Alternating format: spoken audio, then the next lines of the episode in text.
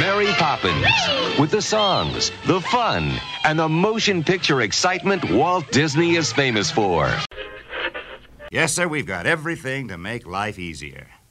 Mother, I was reading about a fellow named Tom Edison who's working on an idea for snap on electric lights.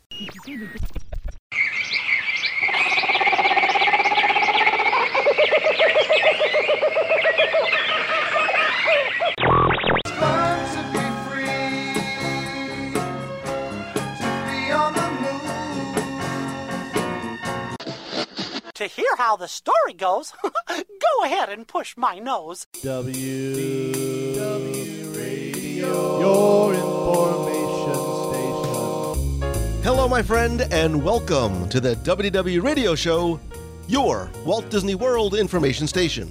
I am your host, Lou Mongello, and this is show number 528.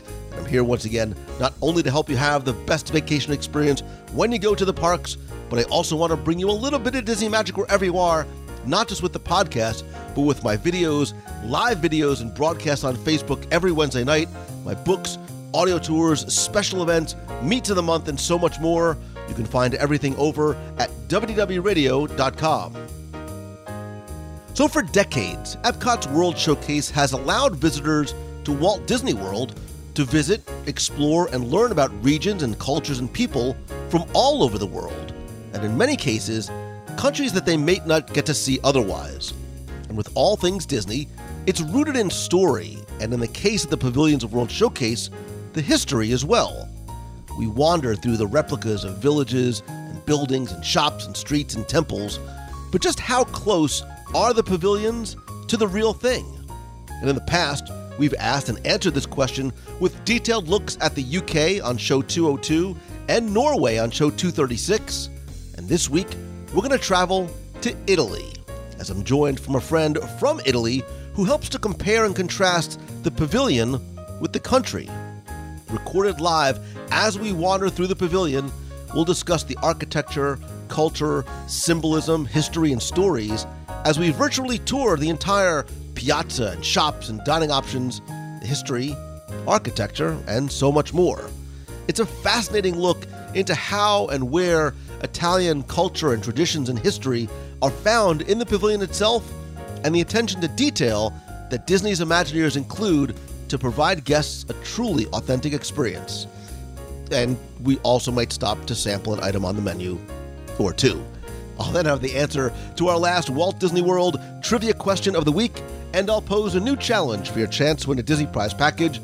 Stay tuned to the end of the show for additional information and updates, including upcoming events, meets of the month, and a special event coming this September.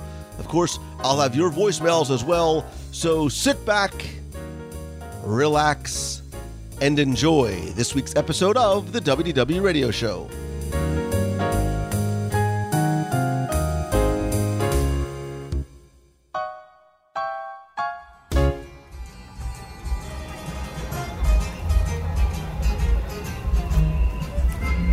For many guests, Epcot Center, it's always going to be Epcot Center to me, is their favorite park in Walt Disney World. For some, it's the attractions, the promise of the future, the festivals, food and wine, yay, and of course, World Showcase. Because here, we're given the ability and really the privilege of visiting 11 nations from around the world and experiencing cultures and cuisines that we probably wouldn't get a chance to otherwise. And each nation isn't just unique, but affords us the ability to wander, engage, learn, and of course, eat. Because how best to learn about a people than through their food, right? And so for me, excuse me, one of my personal favorite pavilions is Italy. It speaks to me not just because of my personal heritage, but for the art, architecture, music, romance, and, well, obviously. But just how close is Italy to Italy? Well, I haven't been there yet, but stay tuned. We've got maybe, because there may be an opportunity for us to go together soon in the future, but I know someone who has and can help us navigate, tour, and compare Italy in Epcot to the real thing. I want to welcome my friend Maria Riboli, who was born in Italy, not the Epcot version, the real one, lived there much of her life, and now joins the ranks of many of us who have moved from the Northeast down to Florida. Uh, ciao, that's the extent of my Italian, and welcome. Ciao Lou, come stai? bene, you're supposed to say Well, bene. got- two years of Italian mixed with two years of Spanish did not make for a good combination for me at all. Um, this is a, uh, a segment a long time in the works. We met however many years ago in Hollywood studios. Um, and the first thing I recognized was, was that your accent was not from New York. Really? Can you tell? I can't fake it. So tell, give me a little bit of background in terms of, you know, I, like I said, you were born in Italy, but obviously, like I said, you also moved from the Northeast. yeah, I was born and raised in Italy in a tiny place called Pesaro. I'm going to pull a Giada De Laurentiis here uh, every time I talk about something Italian. So my town was called Pesaro in the Marche region. It's on the Adriatic Sea. It's kind of in the center of Italy, like an hour and a half south of Bologna. And then I moved to New York City 20 years ago with a theater company. And New York City has been home ever since and i just became a floridian i think a month and a half ago for a few months i'm going to be here for a few months opening my acting studio but it's lovely to be here and i have a piece of home right now exactly, and I'm and I'm so excited. Not just because I think your accent's awesome, and like literally the first day I met you, I'm like, we need to do something in and about Italy together. So, and I'm going to promise you and you, the listener, I am not going to pronounce or attempt to pronounce any Italian words today because that. Um, that is while you're while you're here. And as we were walking up towards the pavilion today, you know, I said, um, you know, we were talking about how this pavilion compares. I think for a lot of the countries in Epcot, they try and bring in a number of different parts of the culture and geography and architecture. But here, you were even saying this is very much reminiscent of a single area in Italy for the most part. yes absolutely. I mean we're looking at venice here. First of all it starts right here where we are standing right now. You have little bridges here. You have the gondolas right there. And we were talking I was like i wish they would have had a little gondola ride in the italy pavilion. That would have been fantastic. And a little uh, thing that I, I shared with you before Every time you take a gondola ride in Venice, every time you go under a bridge, you're supposed to kiss.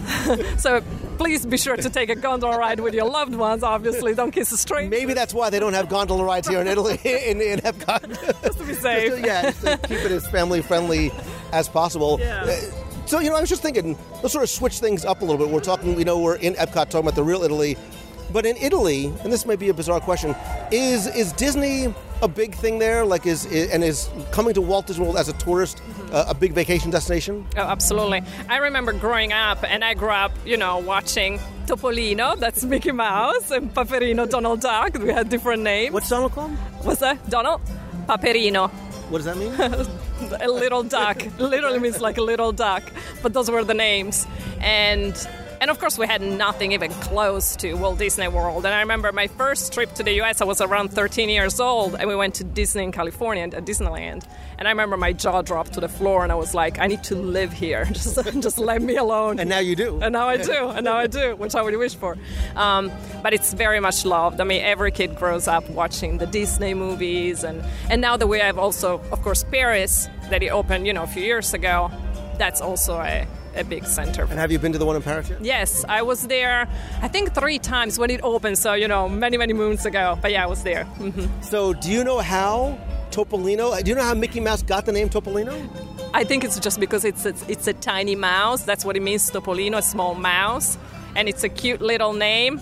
And because of course also we cannot pronounce anything in English, so they have to translate everything. So it's kind of true, but it's also because somebody there's almost the story of how it, came to be is actually somewhat fascinating. It's not because Italians didn't know how to say Mickey and or mouse. Back in 1932, there was an Italian newspaper editor, Mario Nerbini. Now you now you, now you say his name. Is it Mario Nerbini? You said I think It's so much nicer when you say it. Say say what's the cheese that begins with M and has two two C's. la mozzarella. so it's like, it's like Giada's here. Um, he wanted to create a, a weekly story in the newspaper for kids using Mickey Mouse. And so uh, later on that year, actually on New Year's Eve, he creates um, a story about Mickey Mouse being chased by an elephant. Unfortunately, he never bothered to contact Disney to get the name of the rights. So he named, he changed the name from, from Mickey Mouse to Topolino, which means a little mouse, and then swapped out Mickey Mouse with another mouse, which he called Topolino. And then eventually, about issue seven or so, um, he secured the rights to Mickey, and they changed the name to the Mickey Mouse short, and now made that his official name by removing the space um, in between. Because by that time, everybody knew Mickey as Topolino. Topolino, yeah, that's the name. I remember having the little newspaper every week with Topolino with all the stories. Yeah, that, that was the name. And Minnie is Topolina. Topolina, yeah. Topolina. And I love, and spoiler alert, when we get to the store, like there's so much Topolino and Topolina merchandise in there. Great. That's great. So, all right, let's, as we begin sort of our, our virtual tour, and it's a beautiful day, like Yes. the sun has gone in, there's a cool breeze going on, the music is in the background. I, we have full bellies, so there's a huge smile on my face. But like I said, when you look at Italy, this is not an amalgam of lots of different cities and time periods. Like the UK takes you from the 1700s to modern times.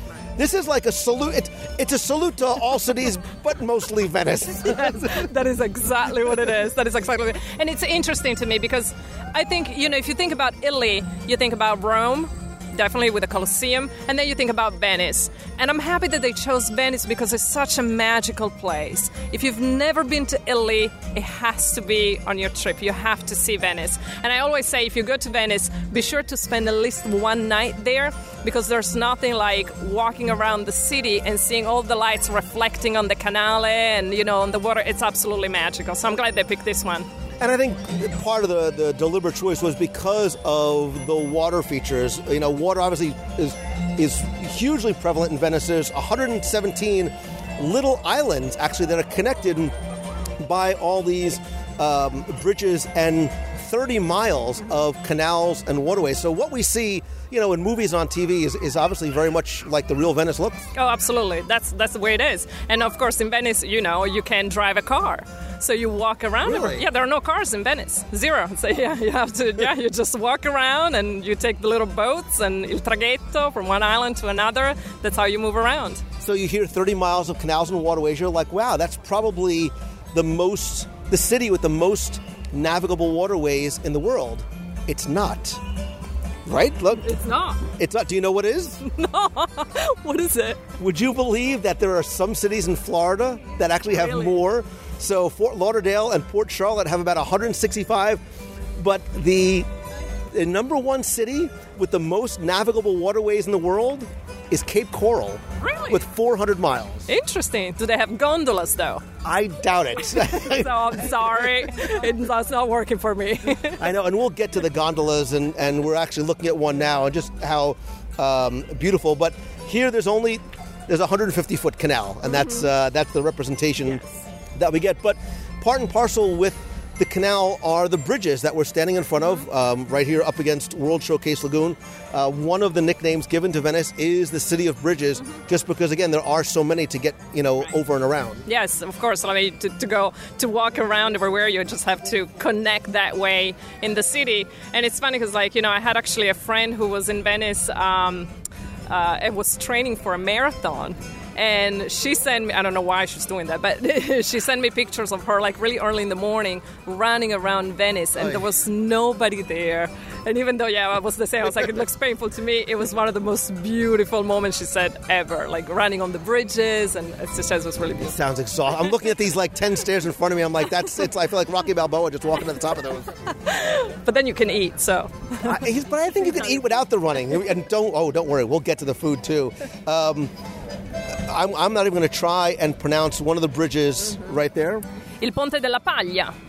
which is located near the Doge's Palace. Yes, il Palazzo dei Dogi. Yes. Yeah, see, it's so much better when you say it than I do. This is great. Um, there, um, there's actually three bridges here in Epcot um, that cross the canal. Two of them were actually here on opening day, and actually one of them was built only about 10 years ago. Um, that sort of bring us out to this island, which has beautiful views of World Showcase and IllumiNations. Oftentimes, it's used for special events. We did a dessert party here one night before a cruise, and it's just I think one of the I think this is one of the most beautiful vistas in all of uh, in all of Epcot because of what you have in front of you and, and obviously what you have um, behind you, and this this island right here is known as the Isle of the Lake. But I'm going to let you say it in Italian. L'isola del lago. so much nicer when you say it than uh, than I do. But you know, going to the gondolas, you were saying earlier how wonderful it would be if, if Italy here had a gondola ride, much like they do in uh, Tokyo DisneySea, which was one of my favorite things that I did there. Took a beautiful gondola ride. We saw somebody getting getting married there. You know, here, there, and I and if they had something here, the, I think there would be lines out the door Yeah. to uh, to ride it. Um, but in Venice, there were um, there was like eight to ten thousand boats originally in the 17th and 18th century. Like like I said, I didn't realize there was no streets, but that's was the primary mode of transportation. Oh yeah, yeah. Well, Because it was a major port, you know what I mean, for all the exchanging, and it was like a major, major port in Italy, and so everything was on boats there, and it still is. I mean, to get around, as we were saying before, you have to be on a un traghetto. That's how they call it, a motorboat or stuff like that. Yeah. But yeah, I think now that they said that there's only around 400 or so of those gondolas left. Right, but the gondolas obviously they're more for the tourists. to get- You know, I'm pretty sure it's an arm and a leg to get on a gondola right now. But it's a, like it's a mut. Like you can't you can't go to Venice without. exactly, exactly. It's one of those things that you have to do, and and it's it's very sweet. And I ca speaking of sweet, I can't wait to get to one of those things that you have to eat when you go to uh, to Venice itself. But there were actually plans very very early. Obviously, World Showcase has changed in terms of design and concept through the years. Originally, in the back of the pavilion where Via Napoli. We'll get to the pizza. Uh, currently stands. There were plans to have an attraction back there, which was going to have a, a walkthrough of Roman ruins and a gondola ride. Um, there was before that that restaurant was there. There was just a big empty wall, and um, if you look sort of at a, a Google Earth view, you can see there was a lot of land back there that they could have um, that they could have built an attraction. But I think one of the things that makes this pavilion special and unique and beautiful is that the architecture, the, the pavilion itself is the attraction. And I think that's um, in, incredibly deliberate. And there is sort of this main street that runs down the center that's flanked by the two buildings. Um, it's known as, I, get, I want to say it, but I can't in front of you. It's, it's called Welcome Street, which means. Via benvenuti. Yeah, so there's no there is no um, sign. Actually, there's a tiny one right there on the side of, of the building. But obviously, when you first come to the Italy Pavilion, uh, the first thing that you see, the first thing that you're greeted with, are these two, you know, replicas of these 12th century granite columns, topped with the two structures that mark the entrance to St. Mark's Square, also known as the Piazza San Marco. There you go. You don't need me anymore. I'm gonna I'm gonna leave now. So there's two. Um, on the right is Saint uh, Saint Theodore of Amasea. Yeah, Close enough. Perfetto. Oh, yay! Um, my Italian teacher would be so proud or disappointed. Um, very, very similar to a legend of um, the Saint George in Germany, sort of the, uh, the idea of um, uh, Saint Theodore slaying that, that dragon and, and saving the city and all of its inhabitants. Um, he was actually the first patron saint of Venice. Obviously, the, the city um, and all of Italy, with um, its roots, you know, very much grounded in Christianity. Yes, absolutely. I mean, it's Italy. Wherever you go, it's rooted in Christianity. That's for sure. Yeah. And on the left side is a winged lion, and he is uh, the symbol. He's very much associated with Saint Mark, but that very much is the symbol of the city itself. Venice, yeah, it's the symbol of Venice, and it's also right now the symbol of um, the Venice Film Festival. That's act- the actual award. It's Oh, the lion. really? Yeah, hmm yeah, but it's the symbol of Venice. Yeah, Obviously, Maria being an actress and a director and a coach. that's the trivia I know. so we were talking about how, and we'll, we can also start walking this way. Um, that this street, this entranceway, uh, opens up into a large piazza or a square that in, obviously here in, in World Showcase serves as a, a meeting place, a gathering spot. But you were saying a lot of, not just Venice, but a lot of towns in Italy have piazzas like this that aren't just like that for tourists. Like, mm-hmm. that's still where people get together and gather? Absolutely, it's the heart of every city, and I think it's it's great that they that they did this here because to me.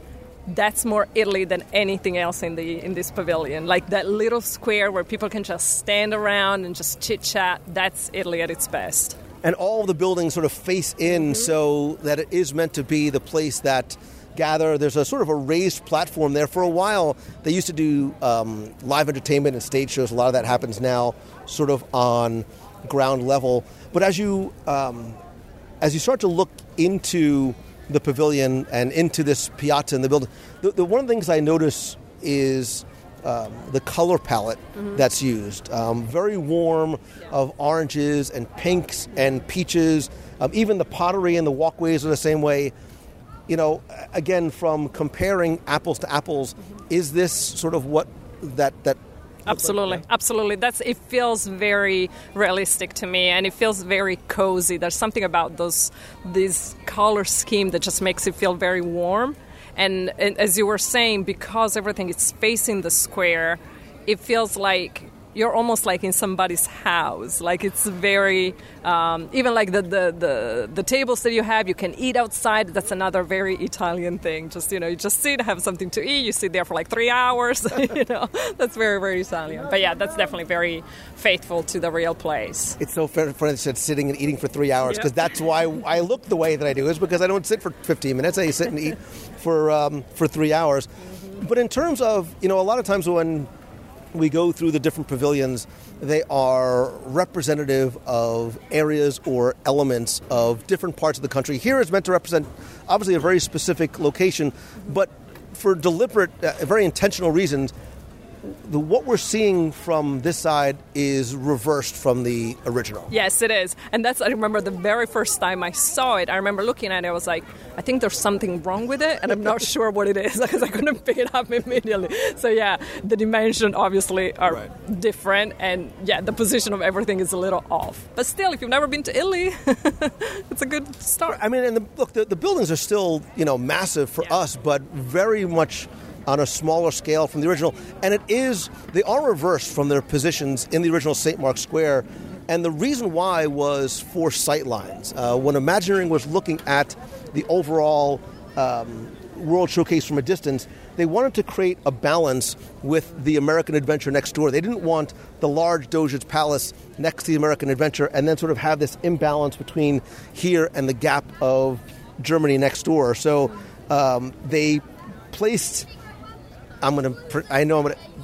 The Campanile. That's perfect. Il campanile, perfetto. I get so nervous. Um, in between, so it, there's a, a when you look at it from across World Showcase Lagoon, there's a little bit better of a balance and symmetry. Yeah, absolutely. I think it works perfectly. Obviously, they did it because you know it made sense, and nobody does it better than Disney. So it, it totally works. Yeah.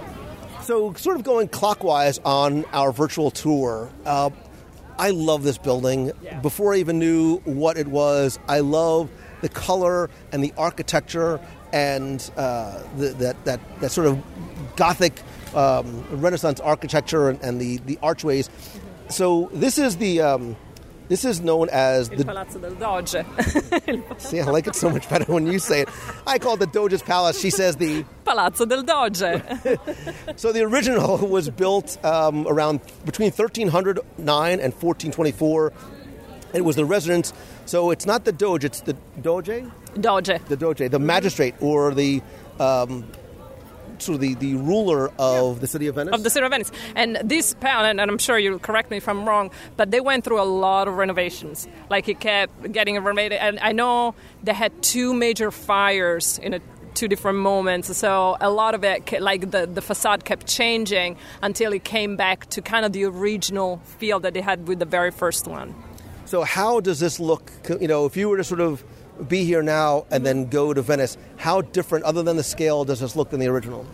I have to say the scale is the is the most obvious thing. Um, other than that, you know, you, you, you definitely get a feel. And I have to say, right now, it feels like there's less people here than there, because Venice is known to have you know a lot of tourists. So right now it feels almost empty.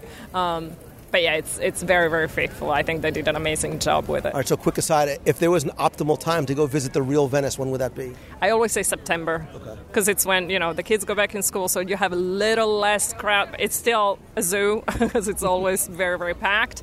But September, it's a good time, definitely. So part of the reason why I love this building, look, even just standing in front on the, the lagoon side, is the level of detail um, from the top and the finials all the way down to that that you know um, Gothic and, and Renaissance architecture. Um, if you look at the top of the palace, you'll see a statue of Doge Andrea Gritti, Gritti, Andrea Gritti. Gritti? Andrea Gritti. who represents the state, and, and she's kneeling before the lion of Saint Mark, which represents is sort of symbolic of um, uh, the, the church in Italy, um, and the book symbol that she's holding right in front of the statue symbolizes the sovereignty of the state of Venice. Um, but it, you know, the amount of detail, because they really uh, obviously the the the um, it would be doing a disservice if, if the level of detail was not completely accurate, especially for somebody that you like you would come here and be like, this isn't really what it looks like. It's not a Disneyfied version. It's just a shrunk down version of the original. Absolutely, I, I agree with that. And, and listen, I came here with some of my Italian friends who are very picky, and they walked into this pavilion. They were like, "This is amazing what they were able to do here." And it's true. You get that feel. I mean, Il, Il Palazzo del Doge, it's beautiful. The details, as you were saying, they're absolutely. Even if you look at the windows, you see how many details. Even the little dust on the side, like, and it's perfect because that's exactly the way it is. Right, that the aging and the discoloring of some of uh, the the marble and the brick and the stone. Obviously, there's there's multiple levels. We can all, we only have access as guests to the first. You have to imagine that there's storerooms or offices upstairs. How cool would it be if that was your office inside the, the palace in the Italy Pavilion? But even looking down on on this level, if you look at the the capitals, which are the the tops of the decorative columns that sort of bear a lot of the weight, they sort of that's why they sort of uh, broaden out above the, um, the the columns themselves. They are um, they're all the same here, although very intricately detailed.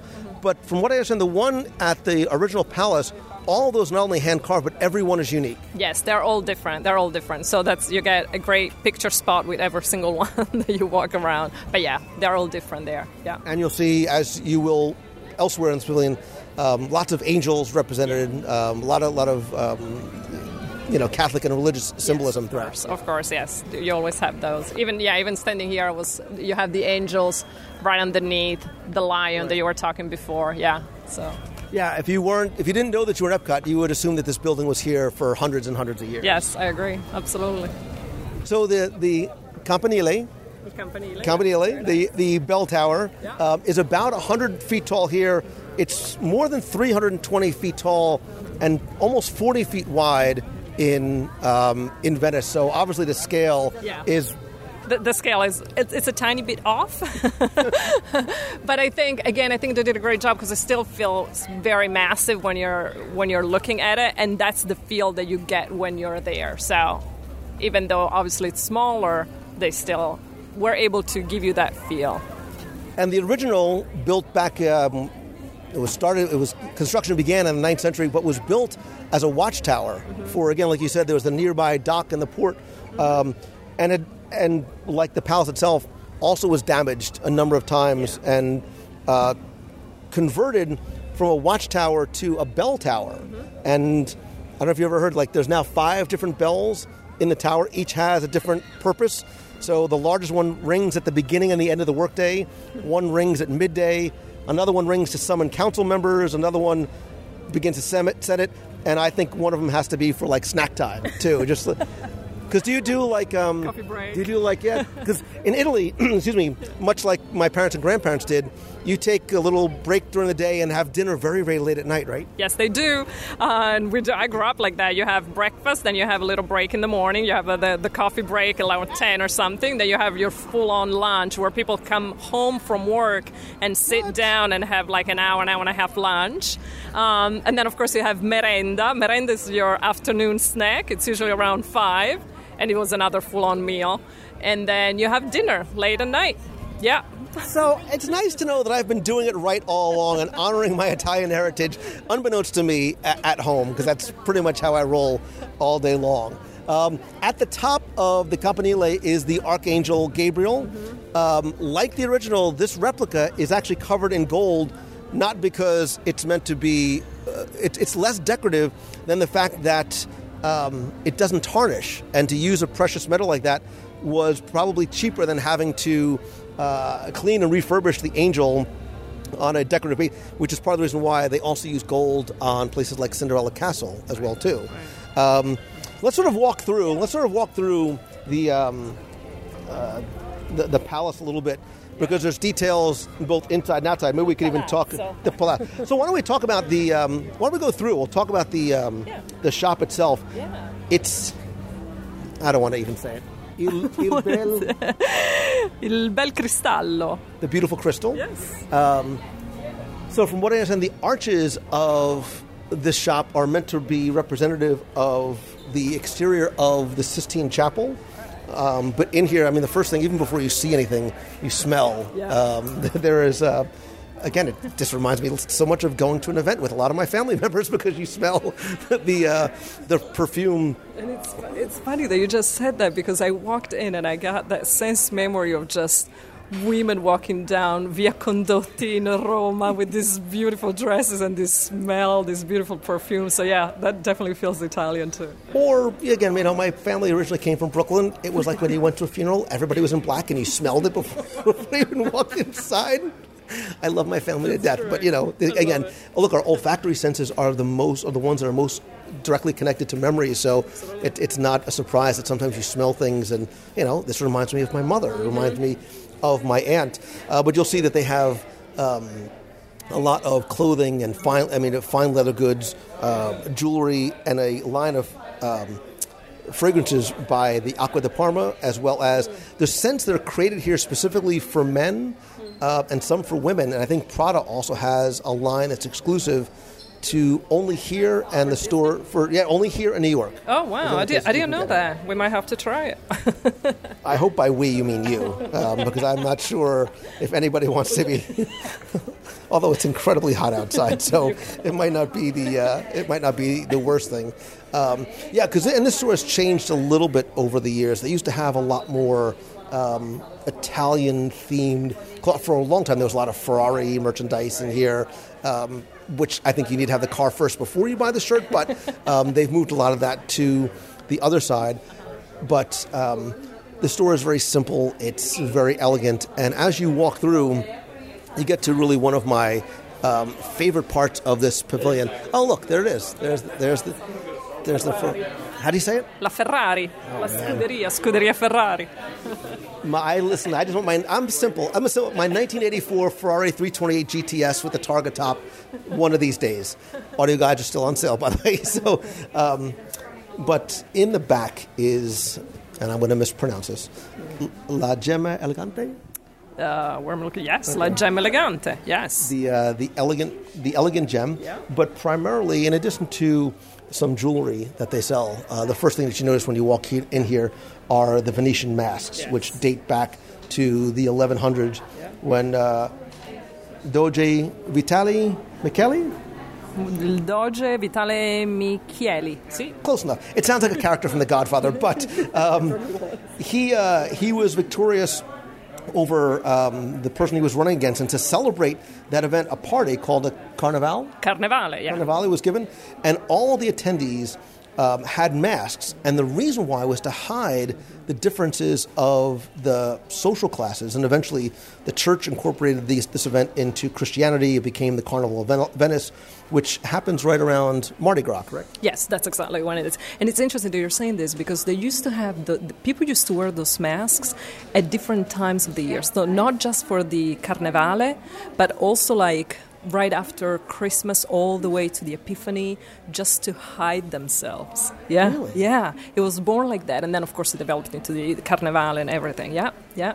And it's and you see they all and I'm sure you know all this, but they all have different shapes. And I was actually looking for the one that are right there. You see the white ones that they have no mouth.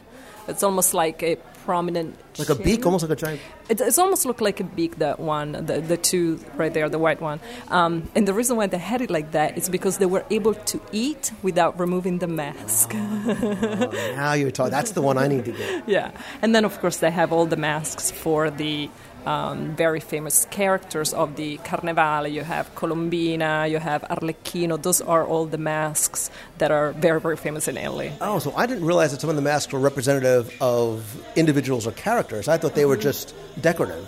No, no, they have they represent characters, and, and, and again, some of them they had different meanings be, be, based on the people that were actually wearing them at that time. Yeah. And then eventually, a lot of these masks were also brought in, coming full circle to you. A lot of these were also used in theatrical productions as well, right? Yeah, yeah, of course, yeah. La, la commedia dell'arte. that's yeah, that's where, of course, then they still do. They still use all those beautiful masks and the costumes that they come with it. And so when Carnivale happens, um, is it still very much that costumed mask production? Yeah, Il Carnevale di Venezia, it's like it's something you've never experienced in your life. Like you see those incredible masks and those gorgeous ginormous dresses and um, it's just and it goes on for days from one party to another you go you know to one palazzo to another on the canal it's very very magical yeah I think we should do a follow-up episode where we go during Carnivale and we sort of compare. Again, if we're going to compare Italy to the original, we should probably do you know a bookend episode. I agree. Um, one of the very first videos I ever did was with Giorgio Bolocalok, who is the um, I guess sort of the, the head craftsman and artist here. Obviously, they always have an artist here Right. uh, working on it. Was just how intricate and beautiful and delicate um, these are. I remember I was so impressed too. Like I got one for my mother, who you know, of all the tchotchkes she had around the house, she never had a Venetian mask. but they are they are um, they are little works of art. Absolutely, and I think it's like if you go to Venice, and I guess if you come here to Epcot, especially to the Italy Pavilion, you can't go home without one of those masks. And I think everybody in Italy has at least one of those on their walls. Yeah. Or, oh yeah, everybody has a, a little mask. Yeah, absolutely. Yeah, and if you have never been back here before, um, you should just don't touch. Look with your eyes.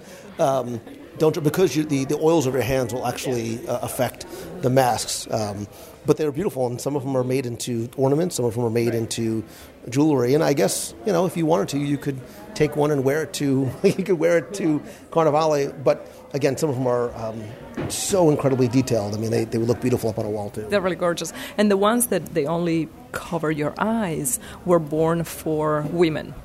So those were the, the first ones that women started to wear, and then the the female character of the Carnival is called Colombina. That's her name, and so she used to wear one of those. And then, of course, everybody can wear also men and everything. hmm Yeah, they're beautiful. Um, and again, little pieces. And I think one of the most unique souvenirs that you could um, bring back. Yeah. So we were talking earlier Yeah. about architecture and bridges, and we're standing as you if you come out the back end of La Gemma Elegante. I'm gonna I'm gonna try my best. Um, you come to a a small alcove that has access to a backstage area with a beautiful staircase that leads to a second level. That's very nondescript, but is one of my favorite little um, little sort of out of the way, tucked away places here. Yeah, it's really nice. And then we were talking before, this reminds me a lot of what's called in Venice Il Ponte dei Sospiri. if you want to translate that, go ahead. but Il Ponte dei Sospiri in Venice used to be this little bridge that used to connect Il Palazzo del Doge to the prison cells.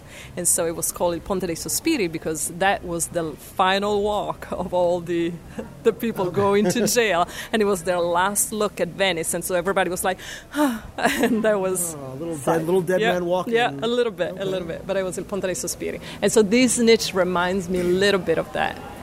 So, do you know? Uh, again, this is not accessible to guests, but do you so? Um, at the bottom of the handrail is a the, the statue of a woman. I, I tried to. I was wondering if it was Mary. I don't know. If, That's what, that's what it looked like to me right now, but I don't, I actually don't know this. I don't know either. No. We're going to say it's the Virgin Mary. We could say it's the Virgin It Mary. probably is. but if you come across the way, and this is one of my favorite little details I love showing people, that I think because most people have no occasion to come back this way. But look, even look at the door handles, how they sort of the the um, bronze fish. There's um there's a carving uh, of a pretty hideous looking face, which from what I understand was was modeled after Bacchus, who was the god of wine. I am not going to even attempt to read what it says under there. Okay, it says denontie secrete contro contrabbandieri et trasgressorio in ogni sorte di ogli. Very dramatic, because we're very dramatic in Italy. No, you've met my mother, obviously. so, I love my mom, really, um, very. But um, so Very short translation. Yeah. Do not pass over here. Like, just stay where you are. you cannot pass. Yeah. So, so something again about in, in old Italian uh, about secret accusations against smugglers. From what I understand, this was known as the mouth of truth. yes. It was uh, so you you this is something that this is like the mouth of truth. It's really in Rome, and there's this, and it's like this, like really, really big. She has her arms way out. Know, I'm like, because I'm, I'm used to TV people. I'm used to a camera. so um, it's usually really, really, really big. And, you know, it's known that you put your mouth, your uh, hand in it, in the mouth, and if you say a lie, your hand will not come back. So that's the, the obviously the, the legend. But yeah, it's in. Uh, it's in That's a much more morbid uh, understanding of what I thought. Because for instance, this was sort of um, it was a mailbox that would allow citizens of Venice to anonymously lodge complaints against other people, um, the government, whatever, and report those crimes. So these were at one point in, in the early days of Venice found throughout um, specifically for that purpose. So you would write on a piece of paper your complaint about your neighbor, drop it in there anonymously, um, or even the government without any sort of fear of repercussion um, against you. So if your neighbor was a criminal or Right. evading taxes or whatever, this was your way. It's sort of like a little snitch box. that's exactly what it was. So happy they don't have these these uh, yes, these anymore. we don't need those. Yeah, yeah, yeah. They probably had those around Venice. I know. I know the one in, in Rome is known for for that. If you say a lie, you, you lose your hand. But I'm sure they have all of those in Venice. Yeah, the Italians don't fool around. Yeah, you, we're you, like, you, yeah. yeah, you, uh, you lie. Yeah. We know people. so as we continue again on our clockwise journey to the, the center of the piazza, um, I remember over the years a number of different. Sometimes the Ziti sisters used to be out here, but we're getting to arguably what, what you can say is is some of my our we're Italian favorite parts, which is the dining. Um, to our left is Tutto Italia, which was originally known as l'originale. Oh, just you say it. L'originale Alfredo di Roma Ristorante. That was for about 25 years the only restaurant um, that was here at the Italy Pavilion. Uh, it was operated by Alfredo's of Rome. It was the, the parent company was based in Rome. Very, very popular restaurant. Um, not just because it was the only one here, but because the food was excellent. And I will tell you, as an Italian, and you're gonna, if you haven't found this out yet, Maria, finding good Italian food in Florida, it's tough. Yes, it is. And you come from New York, so it's like doubly tough. yes, I feel the pain right now. yes. In 2007, it transferred ownership and changed names to the Patina Restaurant Group and is now Tutto Italia, although it never actually closed. Like they kept the doors open and just as business was going on, changed the name and some of the signage. M- uh, see if I get this right. Tutto Italia means basically all Italy, all Italia, No, tutto Italia to me means like everything Italian. Yeah, everything Italian. which makes sense because the cuisine inside is inspired by um, uh, flavors and recipes from throughout the country. Because, like anywhere, like United States, where we have you know, you know, different flavors from New York, this, as you would from the Pacific Northwest, as you would from the Southeast. So you'll have a lot of items that, and the, the menu is so huge. I love it so very much. Uh, and they have a separate lunch and dinner menu too. Maybe, maybe we need to come and eat here one night. And if we're going to compare the pavilion, maybe we need to compare the food as well. Very nice. I'm in. I'm in. Let's do it. So when we talk about cuisine that's that's northern Italian versus southern Italian, uh, from a general perspective, what does that mean?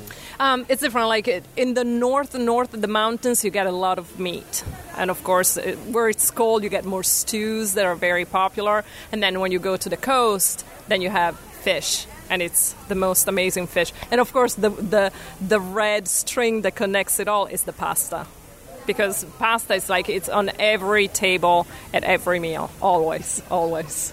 Yeah.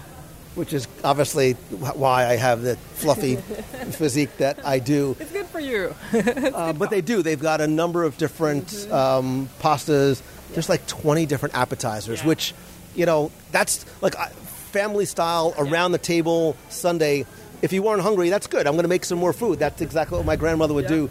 But I see things that I remember from growing up, you know, including uh, parmesans and, and lasagnas and pasta bolognese, like which is, is my favorite.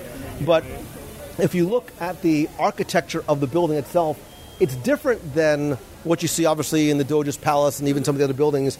It's um, very elegant. It's very formal. Um, uh, inspired by a little bit more of a, a Florentine mm-hmm. design than, than elsewhere? It's funny because like when we when we walked into the square and we started looking at all the restaurants, my first impression was like this really feels like Italy. Like this niche, it's the most Italian of the whole pavilion to me. Like the way the restaurants are. It's definitely it feels like you're in Italy right now. And that's and that's the greatest testament that you can give Yeah. to a pavilion is somebody coming from Italy um, saying it's like that. We'll just sort of peek our heads in really quickly because if you've never had occasion to come in here before, um, you'll see oh, just how air conditioned it is. Just come for the air conditioning, stay for the food, but you see, um, ciao, good. Um, you see just how elegant it is with the from the um, the rich dark woods and the carpeting and the chandeliers, the mosaic tile work. Yeah, It feels very rich. It feels very. It's between Rome and Rome and Florence to me right now, and it's nice. the The mosaic on on the floor. It's a very nice touch because that's Yeah. very Italian. Yeah. And if you look on the walls inside, you see um, uh, not just the mirrors, but the the the trompe trompe, um, the paintings that sort of are meant to sort of deceive the eye to give you a sense that you're almost looking out a window to where you'd be eating. Yeah, and so you get the feel also that it's bigger and you're and you're and it's beautiful outside at any moment of the day. Yes, absolutely. Right, and they, the Imagineers and the artists duplicated the styles of Paolo Veronese, Paolo Veronese, sì. a, uh, a Venetian painter um, uh, during the Renaissance. So again, as you sort of peek in, it's just a it's a beautiful restaurant that you'd feel comfortable having a dinner date or coming with a couple of friends for a formal evening, as well as walking off the promenade in the middle of the afternoon. Yeah, and I notice also all the, the glass sculptures that they have, and that's very uh, specific of Venice. Il, uh, il vetro di Murano, the glass of Murano. So Venice has all those little islands in the front, and Murano is very, very famous for all the glass work. So that's definitely something that it's very, very Italian. Yeah, I think we need to come here and do a live down Come Hungry. See? Come Hungry. Attached to here is one of my favorite venues.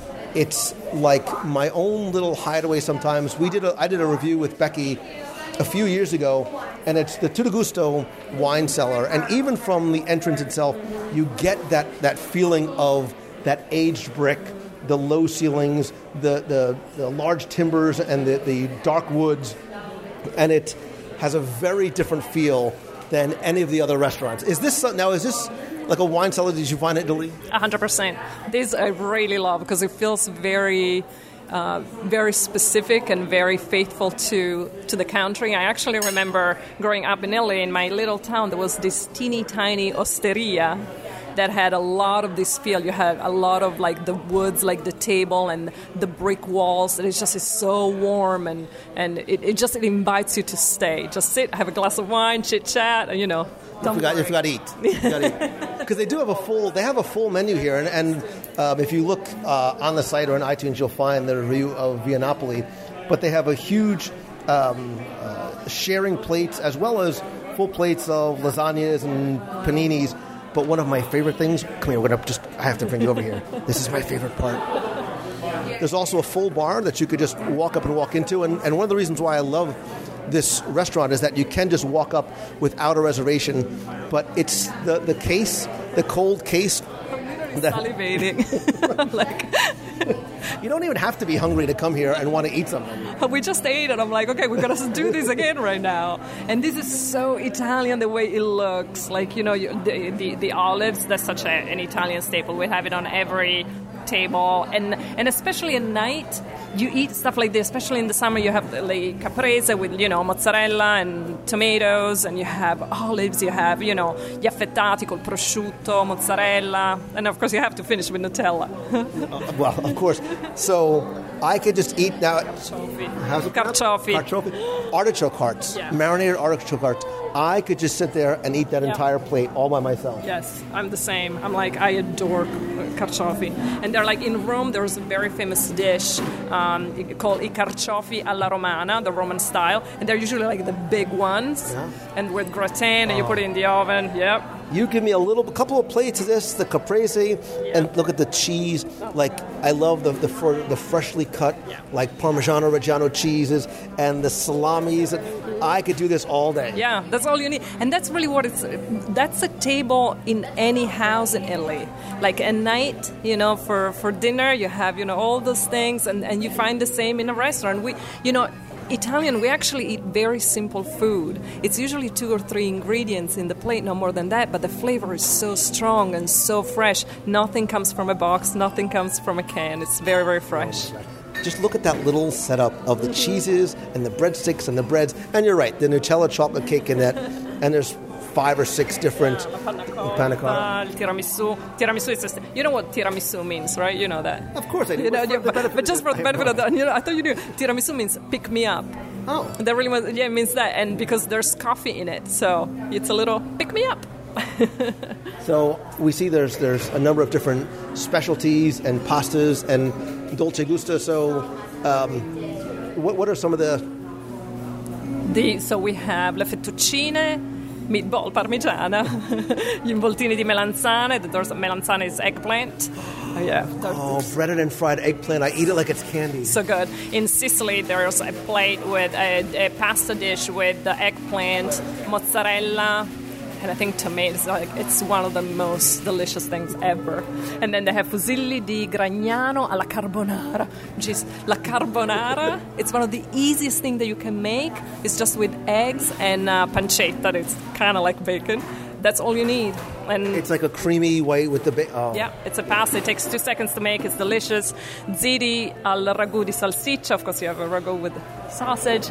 And then they have different tiramisus. So, okay, you have with the mocha, with the Nutella, la panna cotta, i cannoli. Yum. Yeah. and full bar, uh, Yeah. extensive wine menu. Um, And obviously, like that it's so that it's dark. Yeah. Because that's also the feel when you go to one of those in LA. it's beautiful here at night. Um, I, I love it here at night. And again, you can, for the most part, oftentimes just walk up with no reservation and, and always find um, a seat. Um, I remember going there once, uh, having little limoncello and t- oh, limoncello at Yeah, It was meant to be. in the uh, in the back of the pavilion. I think for a lot of people, this is what not only brings them to, but brings them to the the back of the pavilion. Because I think for a lot of people, Maria, they come to Epcot and they'll look at the map and say, "Well, there's no attraction here. Let's just just walk by. There's nothing to see." Via um, in you know, obviously almost deliberately so, in the back of the pavilion is is is that you know food based weenie to, to bring you back here.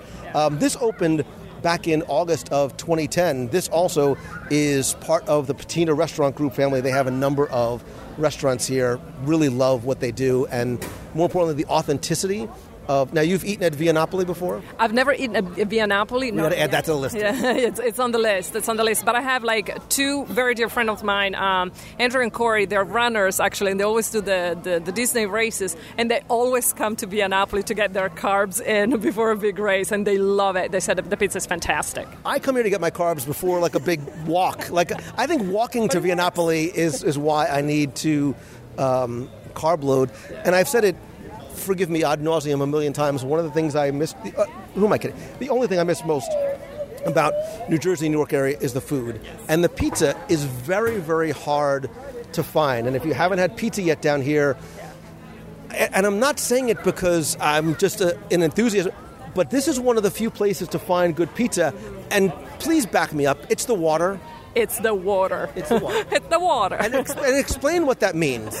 because I mean the water in New York is really good. We're on the you know one of the top cities in the country. We have the best water, and so it makes a difference when you make the pasta for the pizza, the dough. It makes a difference for the bagels. I'm sorry, but it's like you know. They don't even know what a bialy is down here or a knish. Uh, Knish. A knish, right? Oh the things that we miss. But before we even get to, to the architecture, they they do they import the water from um, to a place where it's the, where the pH is very similar to what you'd find in, in Naples. The flour is imported from Italy because the ingredients, including the water, really do matter and they make a difference. Absolutely, it makes it makes a total. di- I have a another friend of mine. He's in um, he has a pizzeria in uh, in, in uh, New York, and he imports all the ingredients from Italy. Then it, it's it's a different story. It- It's just it's a different thing. Absolutely. and the fact that it's it's wood fired, authentic like Neapolitan pizza, Yeah. because they and you can get you can make your own with any types of ingredients, but they also have a, a lot of gourmet toppings uh-huh. like how do you say? Now I know how I say it. How do you say that word right there? What am I looking at? Calamari. Calamari. It's calamari. It's calamari. um, the artichokes and the eggplant and the Yeah. porchetta and the prosciutto, like the, the price of a pizza is gonna is gonna run you starting around twenty one dollars, but it's worth it because of the when you use fresh ingredients Yeah. and the flour and the water, it makes. If Via Napoli delivered, I would probably never leave my house. yeah, I agree. I agree with you, and I love the fact that they also do the gluten-free pasta in this one because I think it's Right, important. so you so you you do gluten free, so that's important to Yeah. know that they do. right. Absolutely, that I can I can do that as well. And you know, the la pizza napoletana has a different. It's a very very thin pizza. That's the way it's made, and I can see they have a little picture here. You can see this is the perfect Italian pizza with the crust, and you get the little bubbles. Yeah, that's the perfect one. That's the perfect one. Which is different than like a New York pizza where you fold it and then the oil sort of drips down your arm a little bit onto the paper plate below. Yeah. Um, but they also have pastas, um, small plates. I, I know I did a live review of here a long, long time ago, but it's been a while since I came back. They used to have, for a little while, they had a walk up window you could get individual slices of pizza to go. Like, that's a party right there. But um, it's beautiful inside. One of the things I, there's a couple of things I like. Obviously, they've got, it's a, a bit of a show kitchen. They've got those three, um, the wood burning ovens that are named after some of the active volcanoes in Italy, like Etna, Vesuvius, and Stromboli. Each has a face, sort of giving them a, a little bit of a, a- an individual personality. But one of the things I, I loved is we can hear, we can even walk cl- closer so we can see. Plus, we can get a little air conditioning too. They've got seating for 250 inside. They've got outside seating as well as sort of um, covered patio seating. But I love the high ceilings. It's so light. It's so airy. You've got those painted murals that look as though they've been aged as well. But there's something about this that uh, makes me feel, to a certain degree, like I'm at a restaurant in Italy. But I love sort of the communal table in the middle. That's what that because when I went to my grandmother's house every Sunday in Brooklyn, there was 27, 30 of us around one huge table, about 400 meatballs and pasta, and it was a you know seven hour affair. and that's a snack.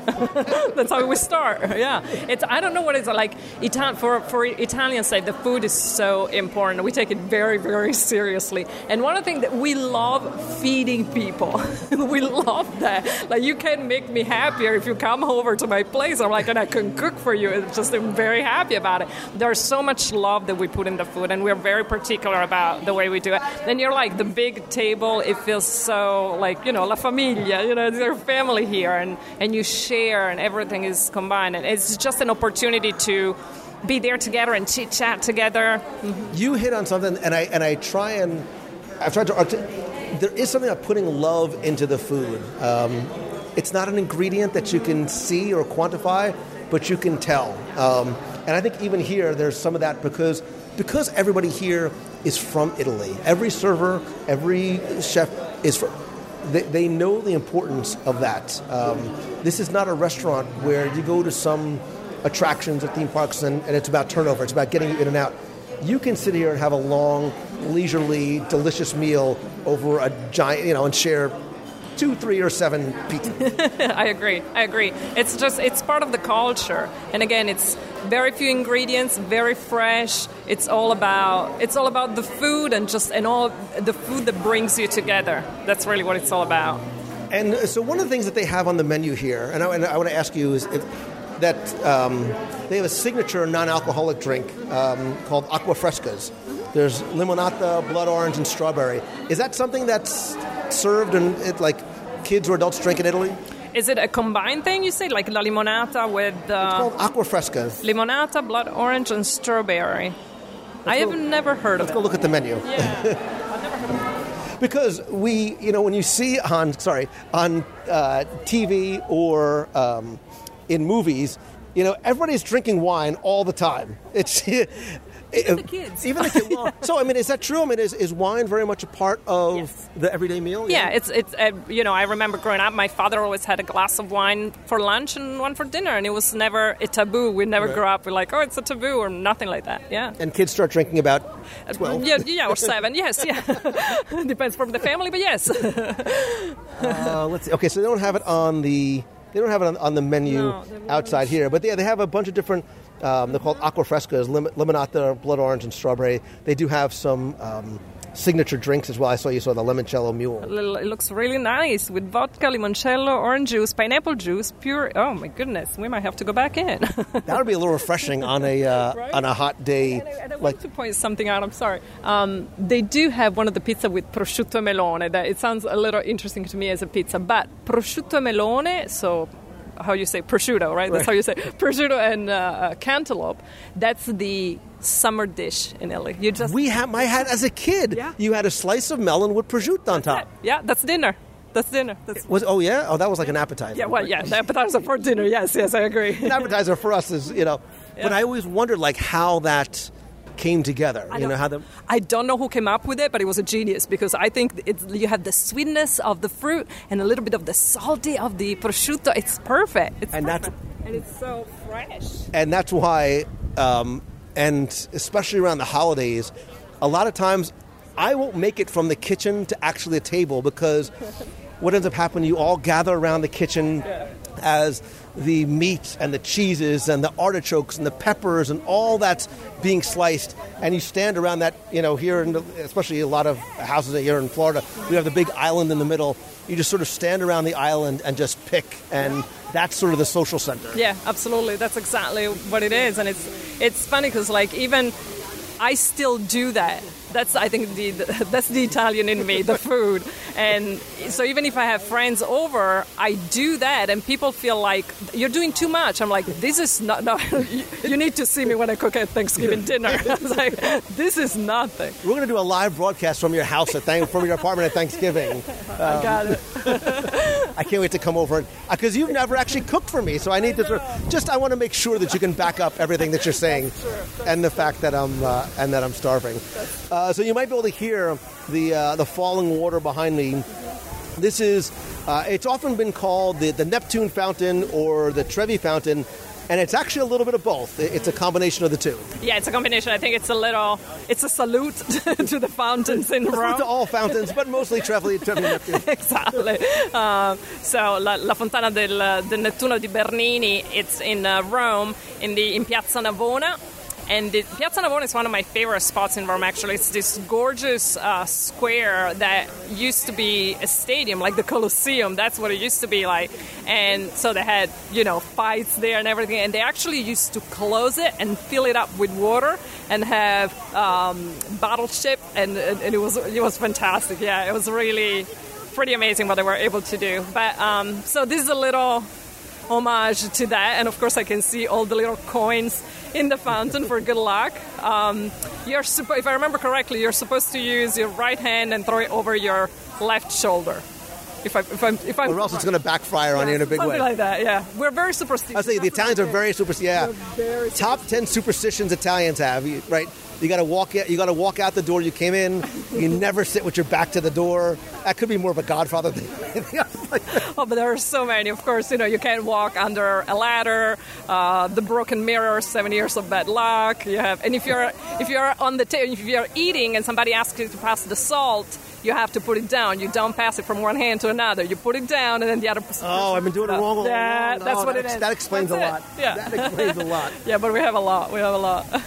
You, so you also see a little bit of the uh, the Neptune fountain in uh, Florence, and uh, you know from Greek mythology, it, it looks very much uh, like Poseidon, the god of the sea, and like the the Greek god, in his left hand he has a trident.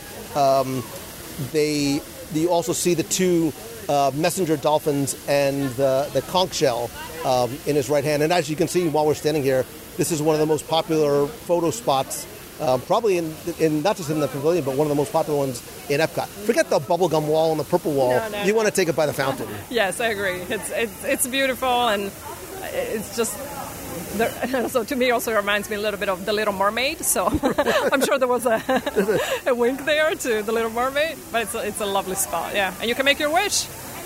but do it the right way, right? Throw it over your back to the water, over your shoulder. Um, and you know, if you look immediately to the left, um, you'll see this this stone wall, which it currently is used for a smoking section. I, you know, from a personal perspective, I kind of wish it wasn't, um, because you see that hanging over that wall. Um, are grapevines Yeah. uh, because people I think sometimes don't realize how important the wine industry is um, and how prevalent it is.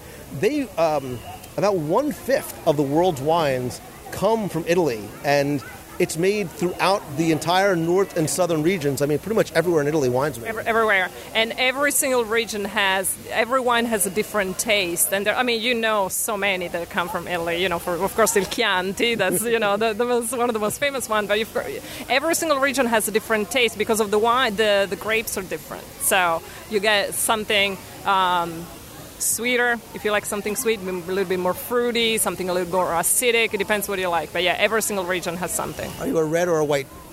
Uh, I'm going with the white. It depends, and you know, it depends from the meal. Of course, it depends from the meal. I do like, like in the summer, a chilled white wine with some fish. I'm good to go. So not only are they are Italians the leader in the world production, they're leaders in consumption.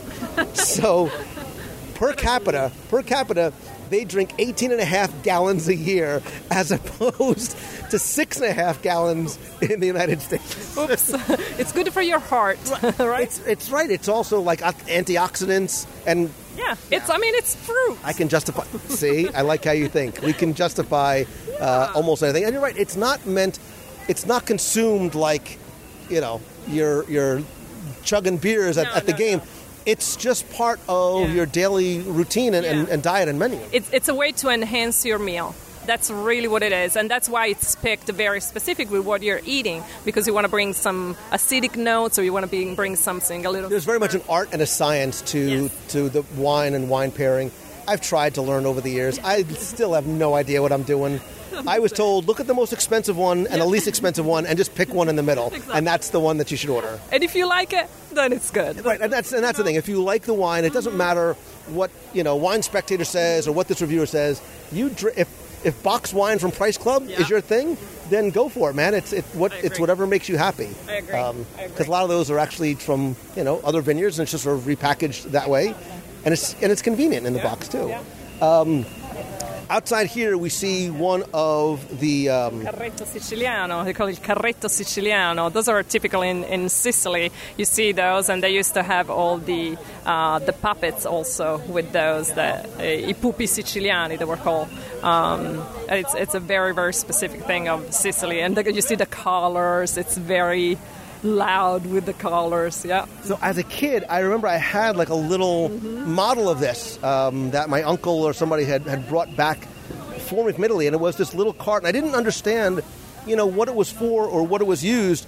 Um, it was brought into Italy by the ancient Greeks, um, and then were actually utilized by, de- depending on the region and the, the terrain, uh, they were led by a horse or donkey to, you know, carry supplies, and then also used at like weddings and things like that as well, right? Yeah, yeah, yeah, for weddings as well, and also in the theater with all the pupi siciliani. Yeah, so they they used it a lot. Absolutely. And I love, like you said, the, the bright, vibrant, although you can see, again, the, the, the dated and, and aged and faded colors. Um, but this cart uh, offers two different options. It offers gelato and sorbetto. So what's the difference between the two? Il sorbetto, it's just an, um, it's usually fruity, um, and il gelato, it's, it's a little bit more creamy, so there's milk in it, and it's there's nothing like Italian gelato. I'm sorry, there just isn't.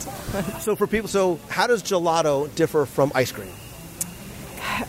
It depends. It's not that far from it. Like if you get a good ice cream that it's really creamy, it's very similar to gelato. That's really what it is. Gelato, you know, it's usually made you know, by a family that owns the store. And again, you taste the, the love in it. That's really what it is. But it's much more creamier.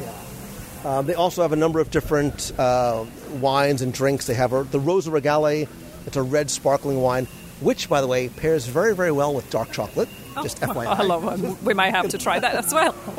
Uh, Bellinis, limoncello cocktails, orangello cocktails, and look at this. Wait, they have a tiramisu popsicle. I'm impressed. I've never seen that before. She's given she's given it the thumbs up. Creamy tiramisu gelato layered with espresso dipped ladyfingers, topped with cocoa powder, It, it sounds like a winner. all in a little push-up pop. Wait a minute, let me just hold on. I don't know if I can actually. I, maybe I. I should probably have one just just to make sure it, it tastes as good as it looks. So I would like a tiramisu popsicle, please. Oh, I'm dropping everything. I'm so excited. I'm dropping everything out of my. Here, can you hold that? Yes, of course. Phil, just talk. talk. Where are you guys from? Did we see? Napoli, both. Napoli. Napoli. Ah, ah bravo. It's under the Vesuvio volcano. Nice. How long have you been here?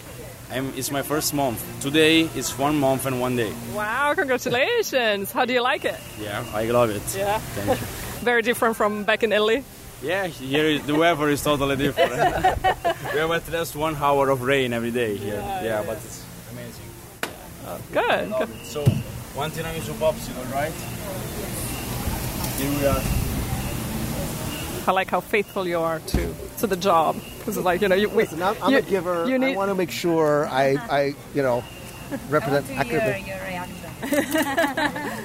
Thank you. Oh, here, I'll hold this. Certo, signora. Here we are. Your popsicle. Grazie. If you need a spoon. Oh, yes, please, because we're going to share. Can I have two spoons, please? Just to avoid any cootie contamination. Prego. That's it. All right, here. You. Uh, oh, look, there's a little donkey on the front too. what am I doing with this? this? You're gonna you're gonna pop the top of this thing, and uh, How do I do this? Oh, okay. There you go. Oh, look at that! It's like it's like being a little kid having like the pusher pops from the ice cream. It's like being at an ice cream cart, except this one has a, big fake donkey in the front of it. You go for Uh, it. oh, me first? No, Yeah. ladies first. No, no, no. You go. You go. Here, wait. I'll, I'll do this for you. Here, I'll open up your your spoon. We're being very polite. Well, because that's what we're taught, right? I was raised right. yes. Ladies first. So here, you take you, that, thank you very and I'll take this. Okay. All right. Okay, I'm trying. Is it? Okay, so I'm gonna. Oh, good. Oh, look at that! Mmm. oh, this is really good. This really tastes like tiramisu. Yeah. Oh my! Yeah. Oh, This that's is really cold good. and creamy. I just felt my body temperature go down like 30 degrees too. Wait, hold, keep holding that for a second. Yeah. There's going to be nothing left, just so you know. Oh my goodness. Hmm. There's nothing like a good tiramisu. And I like it because it's not overly sweet. I just took it way too big of a bite. But wait, it's a push-up pop. Why are we not pushing up the pop? We're so doing We're this. making it. Look at that. We're, We're making so much. Oh, wait a minute. Mm-hmm. This is really has the Italian taste of a tiramisu. The creaminess and the Oh, oh, I oh. just, don't tell anybody I dropped some. wait, Here, we're being a little messy right now. you just take that. Just eat it. Don't even use this one. I'm done. no, no, I'm so fluffy. That's all you. I cannot finish this. This is you. So, for so for people who we've all heard of tiramisu, what exactly is it? The tiramisu, you have um, the biscuits that is lady fingers, and then you have the coffee and the zabaglione. So it's very. We're just like "Mm, so good. Again, it's very simple ingredients that are just they combine together and they're so delicious. And I love this one because it's chilled, and it's just perfect. It's just perfect. and I love that's all that last that last bite is you. I love how it's it's fun and it's easy to Yeah. eat. Um, you, we clearly you can share, although I don't necessarily recommend sharing. I'm doing it just for show purposes. Um, that's a nice little treat, and it was what five six dollars somewhere around there. Oh, that was very yummy. I completely forgot what we were talking about. By the way, It was really good. that was delicious. That was a nice little. Uh, that was a nice little unexpected treat. But as we um, Perfetto, buonissimo. Grazie. Uh, what she said. um, as we uh, as we round the corner, again, um, a- another statue, which is a replica of the statue of uh, Gabriel that is on the top of the Campanile. Very nice. Gabriele, l'ar- l'arcangelo Gabriele. You're like, yep. what she said.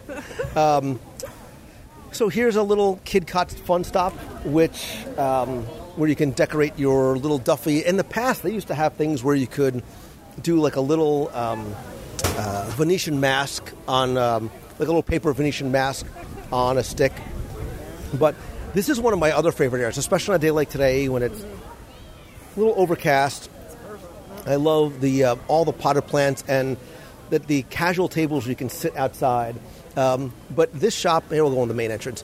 This shop is the Eno, okay, Enoteca Castello. which means it's the wine shop. Castello is a castle. Yeah. Yeah. And I can see all the beautiful bottles already in the windows. So looking forward to see what they have here. Do you actually purchase here? Have you have you ever purchased? I, I have, um, I have, um, and I know exactly that the limoncello is right there. so, um, so this is something that I would imagine you would find in northern Italian places like Tuscany and things like that, like a wine shop where you'd go in, purchase a bottle or four, and just go out and share it with friends and family. this is something you would find in any city any city in LA because it's just again it becomes a staple of the Italian culture to be able to sit down and have a glass of wine. It's like the the tea time for the for the British. We have the wine time. And again it's because you were saying it before like it doesn't go to an excess. It's not about you know going out and drinking. It's about really enjoying a glass of wine with a friend. Not nothing more than that and enjoying the food that comes with it of course What's nice about here too is you can buy it by the wine, by, by the wine. Really, I promise I haven't had any yet. You can buy it by the bottle. You can also buy it by the glass, and there's also, um, and I think it's going back to like the 2011 or 2010 Food and Wine Festival. They had two vintages um, specifically to this store. Uh, Sogno d'Italia, Dream of Italy, bottled uh, exclusively for Disney parks. And there's a Chianti and a, uh, a Pinot Grigio. Um, and it again, a nice place that you can just walk up, grab something, and then sit outside on the promenade at sunset with the music in the background. There's nothing better. perfetto and then you kiss somebody because it's It's right. There's a clearly, Maria. There's a trend going on that happens with, uh, you know. Look, that's why uh, it's it's it's. It's, it's it's all about romance. Talking about something Italian, just my eye went straight to the Bialetti, and that's the you will have one of those coffee makers in every single Italian house. Every, So again, I thought that was something only my grandmother had. everybody has. This is the only coffee maker that an Italian will trust. That's so how they make coffee. Why? So these are so it's, it's called Bialette. Bialetti. Mhm, the Bialetti, yeah. You, you see the shape, it's very particular. You fill the bottom part with the water and goes right underneath the the valve for the air. And then there's a little accessory that goes on top. That's where you put the coffee and you don't press the coffee down. you just put it in. And then a little trick that I learned from a friend from Napoli, actually from Naples, he used a spoon to put just make three little incision on the coffee that you just put there because he said it breathes better. It's again, it's an it's an art.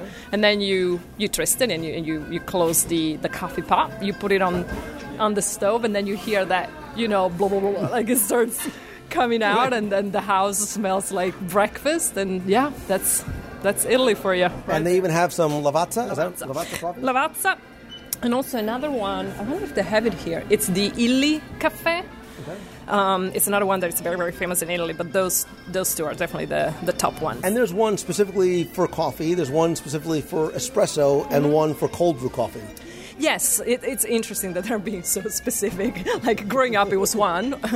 it was literally this this shape, and you know the espresso. It's it's everything is an espresso in Italy because you know when you do the coffee, it always comes out in a small cup, and then it changes if you put a little bit of milk in it or you don't. Like so. Sambuca. Sambuca, esatto. So that's that's the difference. But like, we don't have anything like the American coffee that it comes, you know, in big cups. Right, you're not getting a super venti 36 ounce No. cup of Joe. No. It's a little, uh, it's a little espresso. So we're we're technically in uh, La Bottega Italiana, the Italian boutique, where you'll find, uh, and the store has changed a little bit over the years, but candies and cookies and pastas and uh, I was noticing earlier they have olive oils and spices, and like wine, like there's an art to olive oils. Like you'll see this tiny little bottle of olive oil is about twenty-two dollars because it's Oh, white, white truffle, truffle, flavored, yep, yep. super duper extra version, which Yeah. makes a difference. Yeah, it's another major like the white truffles and the black truffles are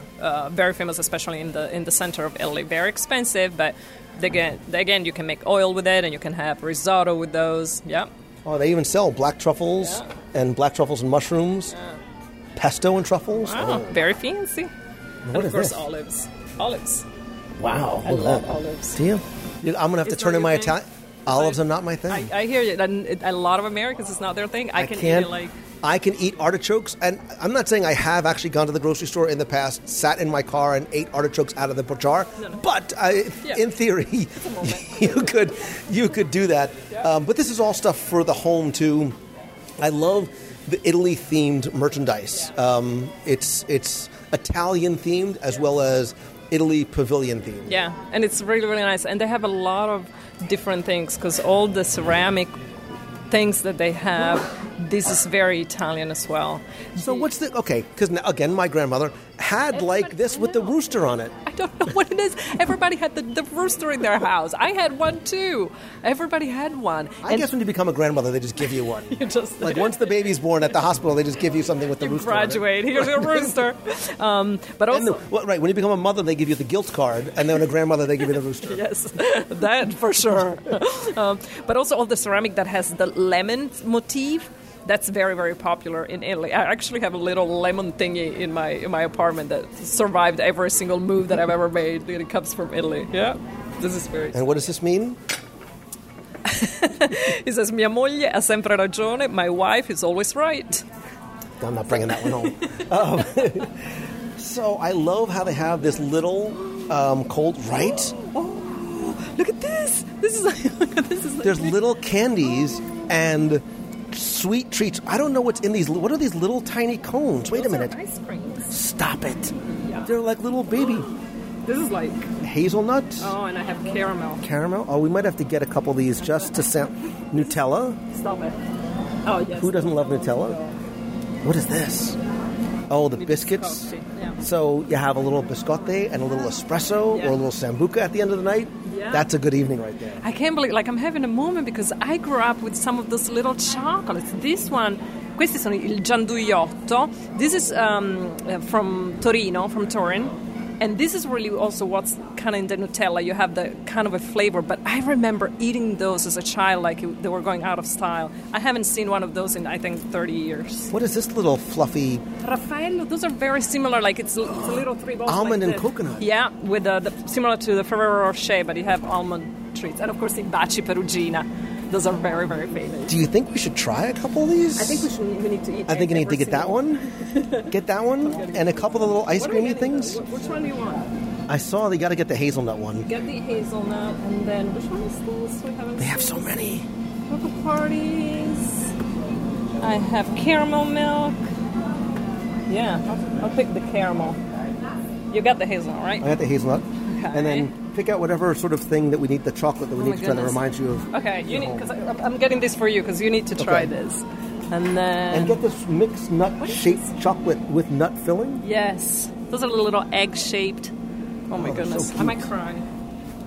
Lots of different Oh, kits. this is sorry. See, this is why we're friends. Look how excited she gets with the food. So this is you know this one right? Il Mulino Bianco. So this is a, a very famous brand in Italy that does all cookies and you know le merende. That's what that's what we call it. But I grew up eating those in baiocchi. Those are hazelnut and cocoa cream Stop it. sandwich cookie. Forget about an Oreo. After you eat this, Oreo will be like, no, never again. No? never again. So, so some of these. Oh, the lemon cookies. Yeah, we, we had the lemon cookies. Amarettini, Amaretti, the little amaretto cookies. See, This is like we're literally looking at. Do you remember before I was telling you merenda is the snack that we have in the afternoon? Right. That's what it's all about. Ah, see, forget it, torrone. like I'm just gonna, like, I'm just gonna move in in this store. Oh, I've never had so many little cream-filled puff pastries, double chocolate biscuits with chocolate filling, Those are like pralinati. pralinati, Shortbread fondente con cookies? Shortbread cookies filled with hazelnut cream, Nutella, and covered with cocoa glaze and puffed rice. What the what? Oh, Just insane. I think I'm gonna have to make up a nation a care package for some of the nation people and send them. I'm just my goal is to make the people in the nation have the exact same physique as I do. Yeah. If I'm gonna go down, I'm taking you with me. They need to understand. All right, let's just make sure there's no other snacks that we can buy first. What else can we buy? Um, so they have a number of little uh, Pinocchio figures, and so do Giro di, Cosen- Giro di Cosenza. Let me see what it says because I can't read. Giro di Cosenza e fatti sempre guidare dalla tua coscienza. It always let your uh, your conscience guide. Your, yeah, that's really cute. Giro, Giro di I like that. I like that. uh, really I like that. Yeah. Oh, that's a really nice one yeah, down there. I've never seen this before. So you see too, they have a lot of the Topolino and Topolini. I love that Topolino sweatshirt. That, that's exactly the the, the, the, the the writing of the, the magazine that I used to get when I was a little kid. The Topolino, the font, it's the same. Wow. So at one and I don't see it here anymore, um, and I think I'm almost sure it's in this shop. They had pieces for Mr. Potato Head that were made of blown glass, like way, way, way back when.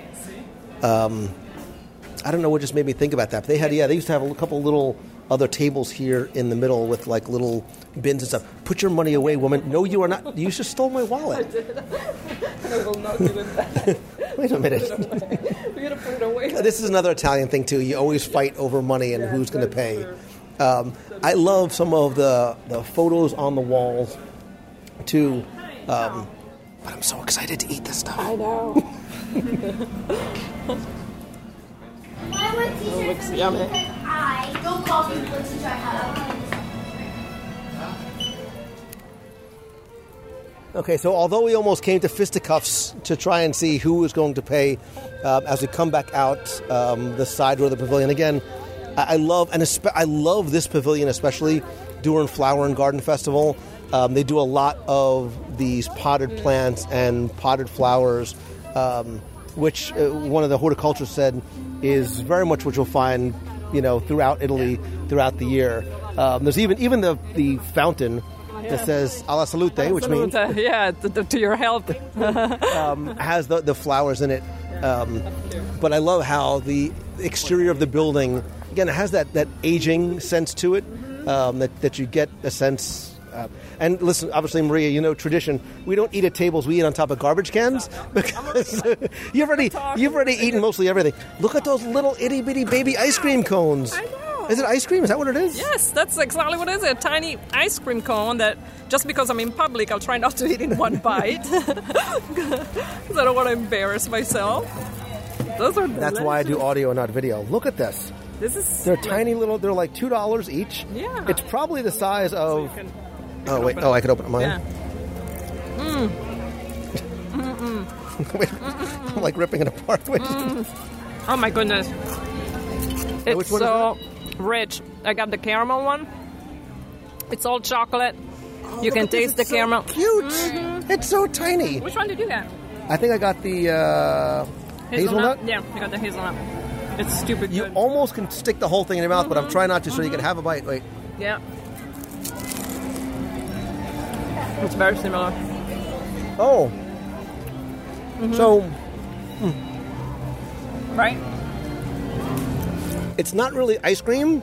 It's like eating a Nutella, Yeah. like a Nutella cone. Yeah, but it was like in the here. Yes, right. It was in the. It was in like fridge kind of Yeah, area, right? Yeah. Because Florida.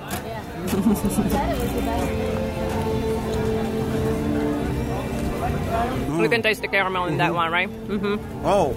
Wait, I, just, I just started talking into the ice cream cone because I didn't realize I didn't have the recorder in my hand.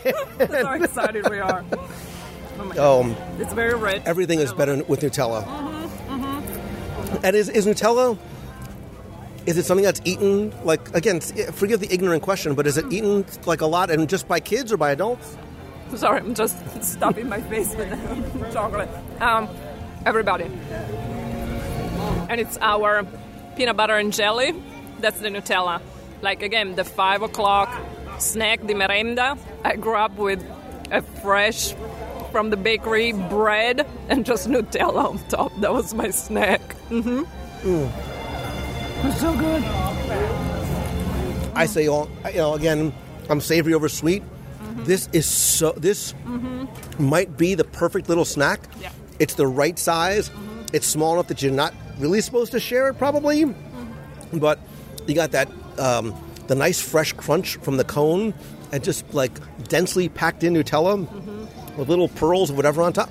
Oh, that's yummy. That's two dollars and forty cents. Really, really well spent. I agree. And it's funny because, like, you know, in Italy, when you have those cones, the ice cream cones, usually just at the very bottom, at the tip, you have it's all filled with uh, chocolate. And so I remember eating it and getting to the very bottom. That's the, the favorite part. And I love that they did the whole cone in chocolate because I'm sure somebody was like, we need to do that. I almost want to do a video or like a top 10 thing with that, but I'm afraid the curse of Lou, because usually when I do a video of something, it goes away. But that's um, that's a must do dessert. Like I'm looking around, like I want to tell somebody, I know. why are you people walking by this pavilion? All right, open up these other things too. Oh, yeah. Wait, let's save that. Uh, Yes. All right, you whatever order You you, need think. to try this. So now what is this? So this is called Gianduiotto, and it's really like it's from Torino, but it's a Gianduia based chocolate. So there. I don't know what any of those words meant. The only heard the only thing I heard was chocolate. It's it's a kind of a Nutella-ish thing. Try it. So it's like It's a little. bit larger than like a piece of Hershey, but it's like a little Yeah. pyramid shape. Mm-hmm. Yeah. You want to break it in half or? You or- go for it. All right. Ooh. How is that? Oh. Oh, and it's, it's filled. Oh, this one is a little fancy. It has a little heart in it. Oh. Mm-hmm. That's lovely. Mm-hmm. Mm-hmm. Wow. That with a little maybe glass mm. of like red wine. Right? Right? You just have the little something to just wash it down, and it melts in your mouth. You feel it like It- it's. you don't even have to even mm. chew it. No. It just falls apart. Okay. What do we do All right. next? Do the little nut thing. This a little. It looks like an Easter egg, but it's does. it's almost shaped like a. It's it's designed to look like a little. Oh, we can. Yeah. A nut or something. Yeah, that's a little Easterish egg. It's gonna take me like half an hour to find the right place to open it. Oh, this is not helping at all. Oh, it was the other way. Almost there. Ah! All right, I'm gonna take a bite because I'm already Go ahead. holding it. This is not pretty at all. It really sticks to it, the paper. It's also a thousand Mm. degrees outside. Mm-hmm. Very creamy. Mm-hmm. Oh, Oh my goodness. super soft. It just melts away. Melts away. The other one you have to take a bite out of. This one you could just put in your mouth and not even chew. But it's not overly sweet, right? It's sweet, obviously. I mean, it's chocolate, you feel it, but it's not. It has a little bit of a bitter taste. I like the I like dark chocolate. dark chocolate, yeah. And all these these little sample chocolates are like 79 or 99 Something cents, Like that. No, something like that. So very doable. which is a really nice way to sample some of the flavors without having to do a full uh, sit down menu or buy a giant bag of chocolates that you might not enjoy. But trust me, you'll enjoy these. All right, you go for it. Now these are little. They look like little coconut balls. Yeah, that's exactly what it is. Almond and, and coconut. Probably the size of a Ferrero Rocher. Sorry, we're having a full on meal, of people here. Oh. How do we like it? That's not what I was expecting. It's crunchy. It's So it's like a crunchy mm-hmm. almondy outside, mm-hmm. and then like a, a really light, fluffy, creamy coconut mm-hmm. inside, and then with coconut flakes on the outside. Did you get to the nut? Hmm. There's a little nut. Hmm. You got it? Hmm. Mm-hmm. Oh, And it's very creamy, but it's very light. It doesn't feel heavy at all. It's called Raffaello. If you guys are looking for it, it's the name Raffaello. not super sweet. It's um, it's not heavy, heavy at all. I was afraid it was going to be like a really heavy um, almondy. That's wonderful. I'm looking around with a big smile on my face, like that is that is a wonderful little treat, and that's one of one of the things I love about World Showcase is the ability to do exactly what we just did, to walk through, to wander, to get little samples, to understand and just see how similar, or more importantly, how different um, the, the cultures and especially the cuisines are. I agree. And I think it's like, you know, it's so different for me right now that, you know, I live here and I'm like 20 minutes from the park than when I used to come for vacation. You know, you come here on vacation and you have a few days and you kind of quote unquote rush through the park a little bit. Of course, I mean, you try to do and see as much as you can. and you don't really have the time to slow down a little bit. And that's the Italian way to just slow down and enjoy, right? The smell the roses a little bit. But I think this was the perfect example of being able to do that, even just to take a really nice walk around. And we, we didn't even eat at a restaurant, you know. we just walked around and have a few snacks. So this is definitely a nice way to do it. And we didn't even touch. There's also the little um, the gelato stand out there as Yeah. well. You can also get espressos and cappuccinos, and oh, maybe we should walk over there. Just maybe a little, like if they have like a little frozen coffee drink right now, would It's be. like that's one of those things that like we need it, we need it. Just- I that's mean- yours. That's yours. no, that's all you. No, I can't have it. No, I can't. I'm. I'm. Um, Why are you making so much? I gave them up for Lent. Um, I'm I have to walk back to my house. Okay. I always feel, especially on days like today, that we're walking off the calories. So, Okay. And calories don't count when you're recording. okay, that's good to know. Oh my goodness. I mean, I'm just gonna eat the whole thing. Go ahead, just pop it. You pop the whole thing in your mouth. So originally, the the donkey cart used to be out here, and now they have about six or seven different wines as well as um, cold beverages and coffees. So they have Italian beers, sparkling waters. Um, so there's the aranciata and limonata Yeah, that- sodas. Yeah, l'aranciata limonata. I don't know what, what they have. Like l'aranciata is kind of like a Fanta. Kind of, it's an, an orange soda. And limonata is the same, a lemonade, but a little bubbly. hot coffees. We'll have to see maybe if they've got something a little, you know, to cool us down and just cleanse the palate. Maybe una limonata. Yeah. Una limonata, or uh, they have a lemon tea. Or, or both. We could just get Oh, both. yeah, and- yeah. And So before we do, we won't. Um, we won't. We'll do this uh, uh, off the air so Yeah. we can. we don't take up spots in line. Uh, I think Italy is such a great example and representation of the history and the, the details. And I think there's such opportunity here, not just for us as adults, but I think if you are a parent, Yeah. you have a. People say there's nothing for kids, quote unquote. There's nothing for kids to do in Epcot. I think as parents, we have the opportunity to take them through here because everybody is from Italy or from Japan or from Norway or Arendelle, whatever. you have the opportunity to talk to them, to learn about their culture. You were speaking Italian to the girl behind the counter, which I loved. I'm sure she enjoyed and appreciated um, too. She's been here for about a month. But you don't have to have an attraction per se on uh, a guide map to make these pavilions attractions. I agree. I agree 100% what you just said, and especially the talking part. Just go up to one of those cast members here and just ask them about their cultures or what's your what their favorite thing on the menu because I know they love to share and they're so friendly. And they will tell you things about the culture that they really know because again uh, you're right I was talking to a girl in, in a store she just moved here a month ago. She's fresh off the boat like I was 20 years ago and it's different for me obviously you know 20 years ago and she just came from Italy it's you know it's her culture she lives there and I can, I can feel it the way she was talking and everything she was beautiful. And so I think it's one of the most important things go from one pavilion to another and chit chat with them. And another thing that I just want to point out also be sure to see the park at night right because there's something about again seeing with all the lights and you have the lagoon right in front with the with the water it, there's something very very magical about it Yeah, like take your time as you wander through. Talk to the cast members. That's what they're there for. All the things that, that we wanted to show you and, and point out to you, they can speak to as well and, and sort of share stories from their experiences back in Italy. I think you're right. Sitting outside here with a some fun snacks or a glass of wine or being here at night and watching IllumiNations, um, I think this is one of the more beautiful pavilions, especially when it is lit up at night. So I think the play is you go make a late reservation for dinner or to do a little Tutto Gusto. Order pretty much everything off the menu. Call me. I'm like 15 minutes away. I'll meet you, no problem.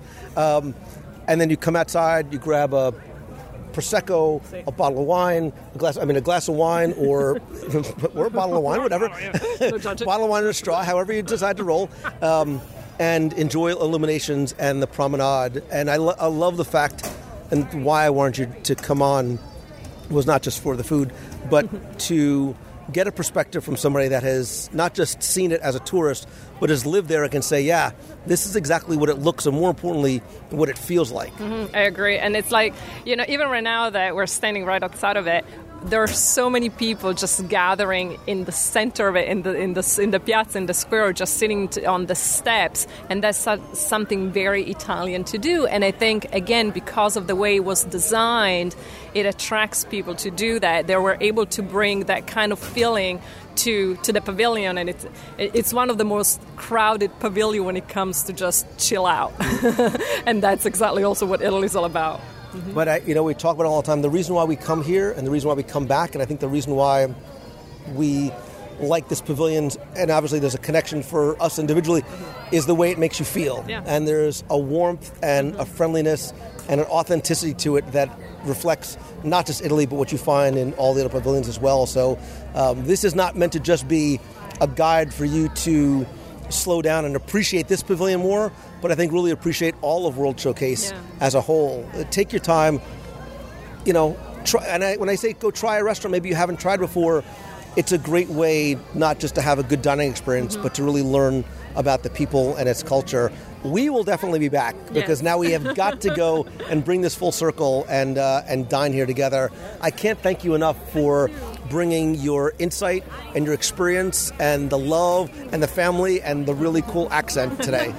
the accent comes with a package, so that's that, that's a, that's easy for me. But thank you. I've been. It's funny. Like I've been following you since the very beginning. Can you imagine that? Really? Yeah. I was thinking about it the other day. I was like, I, I was listening from the very very beginning back in New York, and I was walking in the city listening to Lou talking about you know Disney, and I was like, oh, it feels good. It feels like I'm there. You, you, you're able to do that, and and then of course we met and became friends, and to be able to do this is it's a gift to me. Trust me. So thank you very much. Grazie. No, this is wonderful. Thank you. And for you, the listener, if you've been to Italy, if you've walked through this pavilion before, let me know, let us know what your favorite part of the Italy pavilion is. You can call the voicemail at 407 900 9391.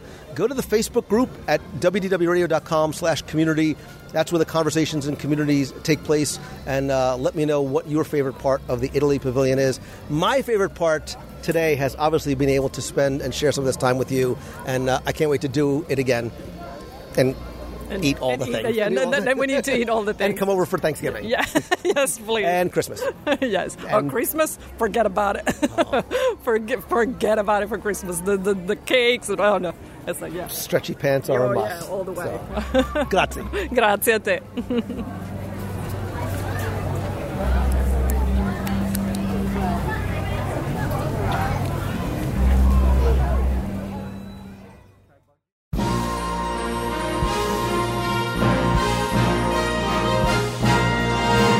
Time for our Walt Disney World Trivia Question of the Week, I invite you to test your knowledge of Walt Disney World's history or see how well you pay attention to the details, sometimes in what you see, hear, remember, or eat.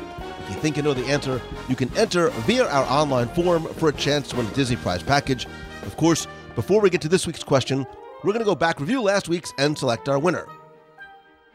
So last week, I was excited and honored to have Jim Cummings, the voice of Winnie the Pooh in the upcoming Christopher Robin film, join me on the show. I'm a big Pooh fan. I have been since I was a little kid. And actually, Jim is going to be the first Disney voice actor, maybe first voice actor anywhere, to reprise his voiceover role in a live action film, which I think will be followed by James Earl Jones as Mufasa in 2019's The Lion King.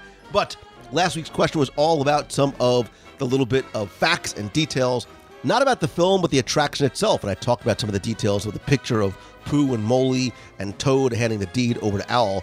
But your question last week was to tell me what now extinct attraction is honored not in the queue or the attraction itself, but outside the many adventures of Winnie the Pooh. And I also gave you an extra bonus question as well. I had said that speaking of the queue, there was actually an interactive queue back in 2001 that was probably the shortest lived ever. It lasted maybe a day, possibly up to a couple of days, to tell me what the name of that now extinct part of the attraction is called. Again, that was just a bonus for a little bit of an extra prize. But let's go back to the main question What attraction is honored not in the queue, but outside the many adventures of Winnie the Pooh? Of course, I'm talking about the tribute to 20,000 Leagues Under the Sea, which you can find inside the treehouse play area that's out in front of the attraction. It's got that very, very small door for little kids or little Lou Mongello to be able to walk into. And if you look up into the second doorway that leads directly into the queue, you'll see that there are carvings inside, and one of them has that patinaed green look and color of the old Nautilus from the 20,000 Leagues Under the Sea attraction.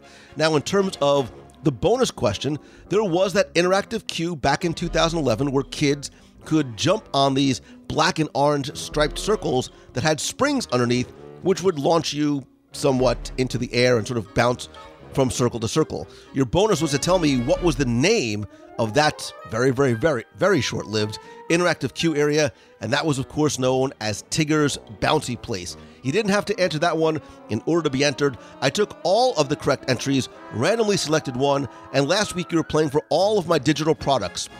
That includes 102 ways to save money for and at Walt Disney World, all seven of my virtual audio walking tours of the Magic Kingdom, both of which you can find in the WDW Radio shop as well as Amazon and iTunes. A brand new, not available anywhere else, vinyl sticker for your car, your laptop, your wall, anywhere, and a WDW Radio pop socket for your phone. And last week's winner, randomly selected, is Leah Chappelle. So, Leah, congratulations. You did not answer the bonus question, but I will send you the prize package. I will save the bonus prize for maybe this week's or next week's trivia contest.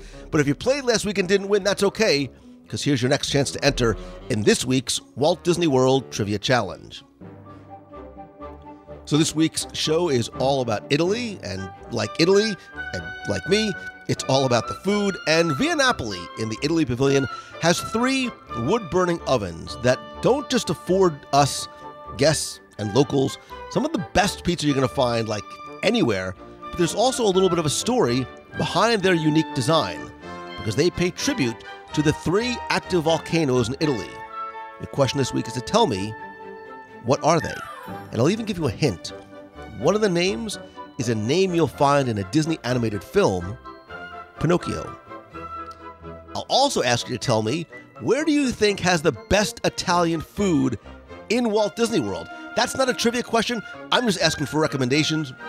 You can append that to your entry. You can call the voicemail. You can email me or post in the WDW Radio uh, Box People group on Facebook at wdwradio.com slash community. Let me know where do you think the best Italian food in Walt Disney World is. That's not for a prize. It's just for everybody's benefit and edification.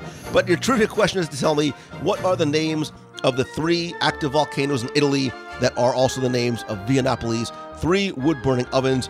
You have until Sunday, August 5th at 11:59 p.m. to go to wdwradio.com, click on this week's podcast. Again, you're going to play for all the digital products a new vinyl sticker, and a pop socket for your phone. So good luck and have fun.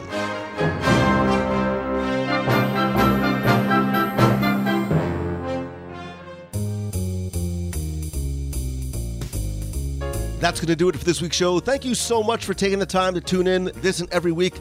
Please be part of the continuing conversation, more importantly, the community, by going to wdwradio.com slash community.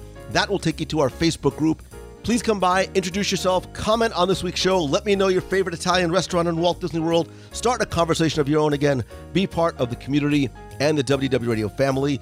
Don't forget, you can also connect with me. I am at Lou Mongello on Twitter, Instagram, Pinterest, and that's also my personal profile on Facebook. If you have a question you want me to answer on the show, you can email me, lou at wdwradio.com, or call the voicemail. Comment on this week's show, ask me a question, or just say hello from the parks. Of course, as much as I love connecting with you online and speaking with you there, I still believe that nothing beats a handshake and a hug. That's why I still continue to have Meets of the Month in Walt Disney World as well as other events on the road. Go to our events page at facebook.com slash wdwradio. Stay tuned for the August Meet of the Month announcement coming in the next couple of days, as well as on-the-road events in Indiana and Pennsylvania. Be part of our WDW Radio running team by going to wdwradio.com slash running. I also want to welcome and more importantly thank all of the new and longtime members of our WDW Radio Nation family, including Claire Casarato, Herschel Ilney, Rick Pierce, Amber Grant, Madison Nicholson, and Noemi Fixmer. If you want to not only find out how you can help the show, because it does go a long way, but also get exclusive rewards every single month, including care packages, scavenger hunts, personalized Magic Band cover, logo gear. We do live video group calls, special events, early access to events, which may come in handy later on this year, and a lot more. You can visit wdwradio.com slash support. And don't forget that a portion of your contribution does go to our Dream Team project to benefit the Make-A-Wish Foundation of America. Please also visit LouMongello.com if I can come to speak to your school, your conference, your event, or help you turn what you love into what you do with private or small group coaching. I currently have only two spots left for my Tuesday night weekly mastermind group, which is going to begin in August. And I now have less than 10 spots available for my Momentum Weekend Workshop in Walt Disney World, October 6th and 7th. Dan Cockerell and Ashley Eckstein are our keynote speakers. I'll be announcing sessions and additional speakers this week. But again, if you are looking for an interactive, small, helpful environment where you're surrounded by like minded entrepreneurs to help you really take your idea or your business, your product or service to the next level, please visit loumongello.com slash momentum.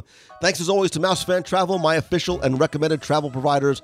Whether you're going to any Disney destination or really anywhere for a vacation, they can help you with the best possible prices, all available discounts, and really at no cost to you for what is an exceptional level of personal service. Visit them at mousefantravel.com. Also, check out celebrationspress.com where you can subscribe and order back issues of Celebrations Magazine. And as always, my friend, and you are my friend, whether we have met yet or not, all I ask is that if you like the show, please help spread the word. That is how our family and community will grow, and more importantly, grow organically and continue to grow with like minded, positive, happy people that just love talking about the things that we enjoy about Walt Disney World and the Disney parks. I want to thank some recent reviewers like Tom Nolan from Princeton, New Jersey says WDW Radio, best podcast ever with dots for emphasis. He says, I've been a loyal listener for a couple years. It keeps getting better and better.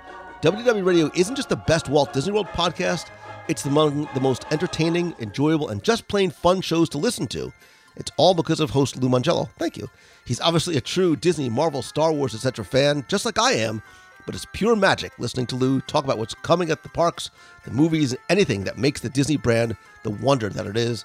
I encourage everyone to listen and catch up on old shows if you're a new listener. Good advice. It'll make you feel as though you are right there at, the happiest place on earth. Just as fun for me personally is listening closely to catch one of the many movie or pop culture references Lou will sneak in. What's equally entertaining are the intros to every show. Lou throws in a bunch of Disney attraction quotes, movie references, music, etc. And it's a really cool way to kick things off and start the fun. So, from one Jersey guy to another, former Jersey guy, many thanks, Lou. You continue to make my long daily commute from New Jersey to Manhattan more enjoyable. Carman761 says, Lou may not know everything about Walt Disney World. Oh, okay. Oh, but he knows who do. The, bed pod, the best podcast about Disney, Lou's love for Disney oozes in every show.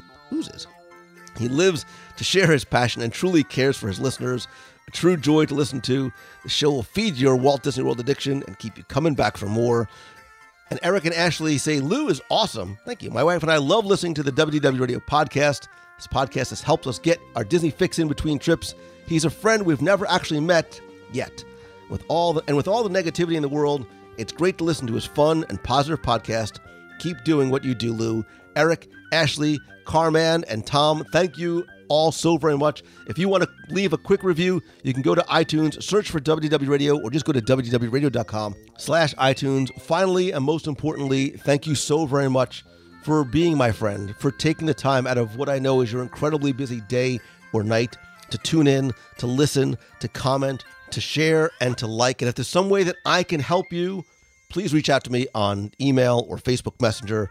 And to quote a, uh, a very wise little bear, always remember that you are braver than you believe, and stronger than you seem, and you're smarter than you think. And I hope that this truly is your best week ever. So until next time, thanks again. See ya. Good morning, Lou Mongello. This is Michael Riley. Thank you so much for giving a shout out for Nolan's birthday yesterday in the box.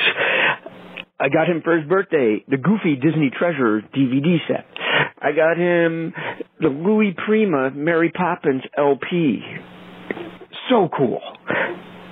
And I asked him what his favorite thing was. What was his best Christmas thing? You wishing him a happy birthday. Thank you, buddy. Have a great day. Love you. Bye. Hey Lou, it's Christine Morrison from Flourtown, PA. I wanted to give you a heads up. I just took a road trip to South Carolina with my uncle and we listened to Enzo's Hideaway review, which was awesome. But uh he loved it because he is a a, Italian man from New Jersey, just like you, and you took him right back to when he was a kid, and um, he loved it so much that we then on the way back, I think we listened to three or four of your podcasts, and he is hooked. So he's going to go home, download the app. He's all about it, which is really, really cool. Um, he just loves it. He loves your positivity and he loves the content of the shows. So it's a rainy day here in Pennsylvania.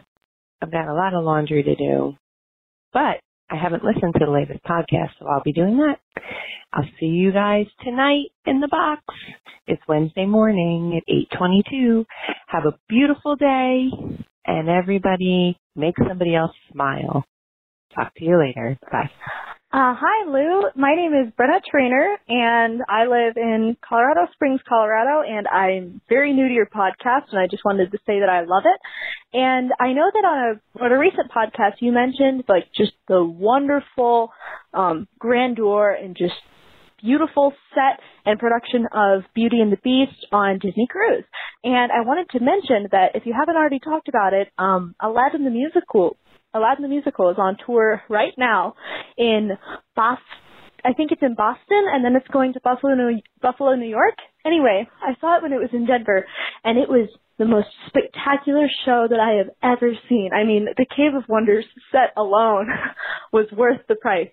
And the cast was just excellent and it was just so lively and fun and amazing. So I just wanted to give a really strong recommendation for that for anybody that lives in the area.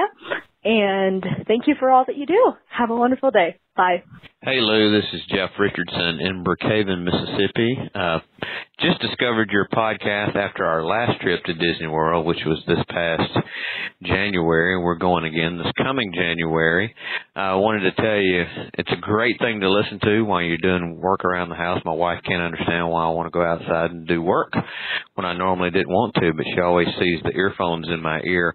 Also, because you only do one podcast a week and that's not enough time for me, I've gone back and am listening to all the old podcasts from one all the way up through um through where I started a couple months ago. So I just listened to show number 57 where you talked about the best books to order and just want to let you know I ordered three of those today. So that was a great show. I thought that was good for those of us who uh, are starting to read more and more about Disney World. We're about to take my family on our seventh, I think our seventh or eighth trip as a full family uh, since 2003. So we're really excited about that. But love your show.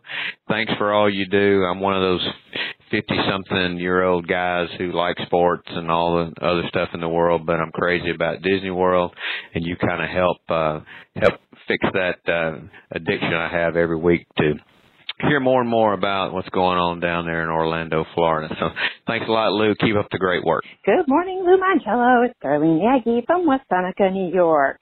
And I am here to give you the newest countdowns for your Japan trip. 441 days as of today. And then you have only, oh, believe it or not, 69 days until momentum.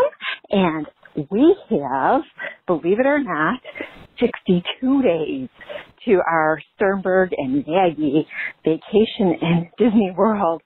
So excited. Everybody can't wait to get down there again and now see Toy Story Land and um, Pandora and the Fantasyland expansion. It's just going to be so amazing. I cannot wait. Thank you so much for everything that you do. And I have to go and see the newest Ant-Man and Wasp movie. I have not seen it yet. I'm hoping to get there this week. Um, thank you for not spoiling it for me. Um, and have a great, wonderful day. Stay positive and always smile. Love and hugs.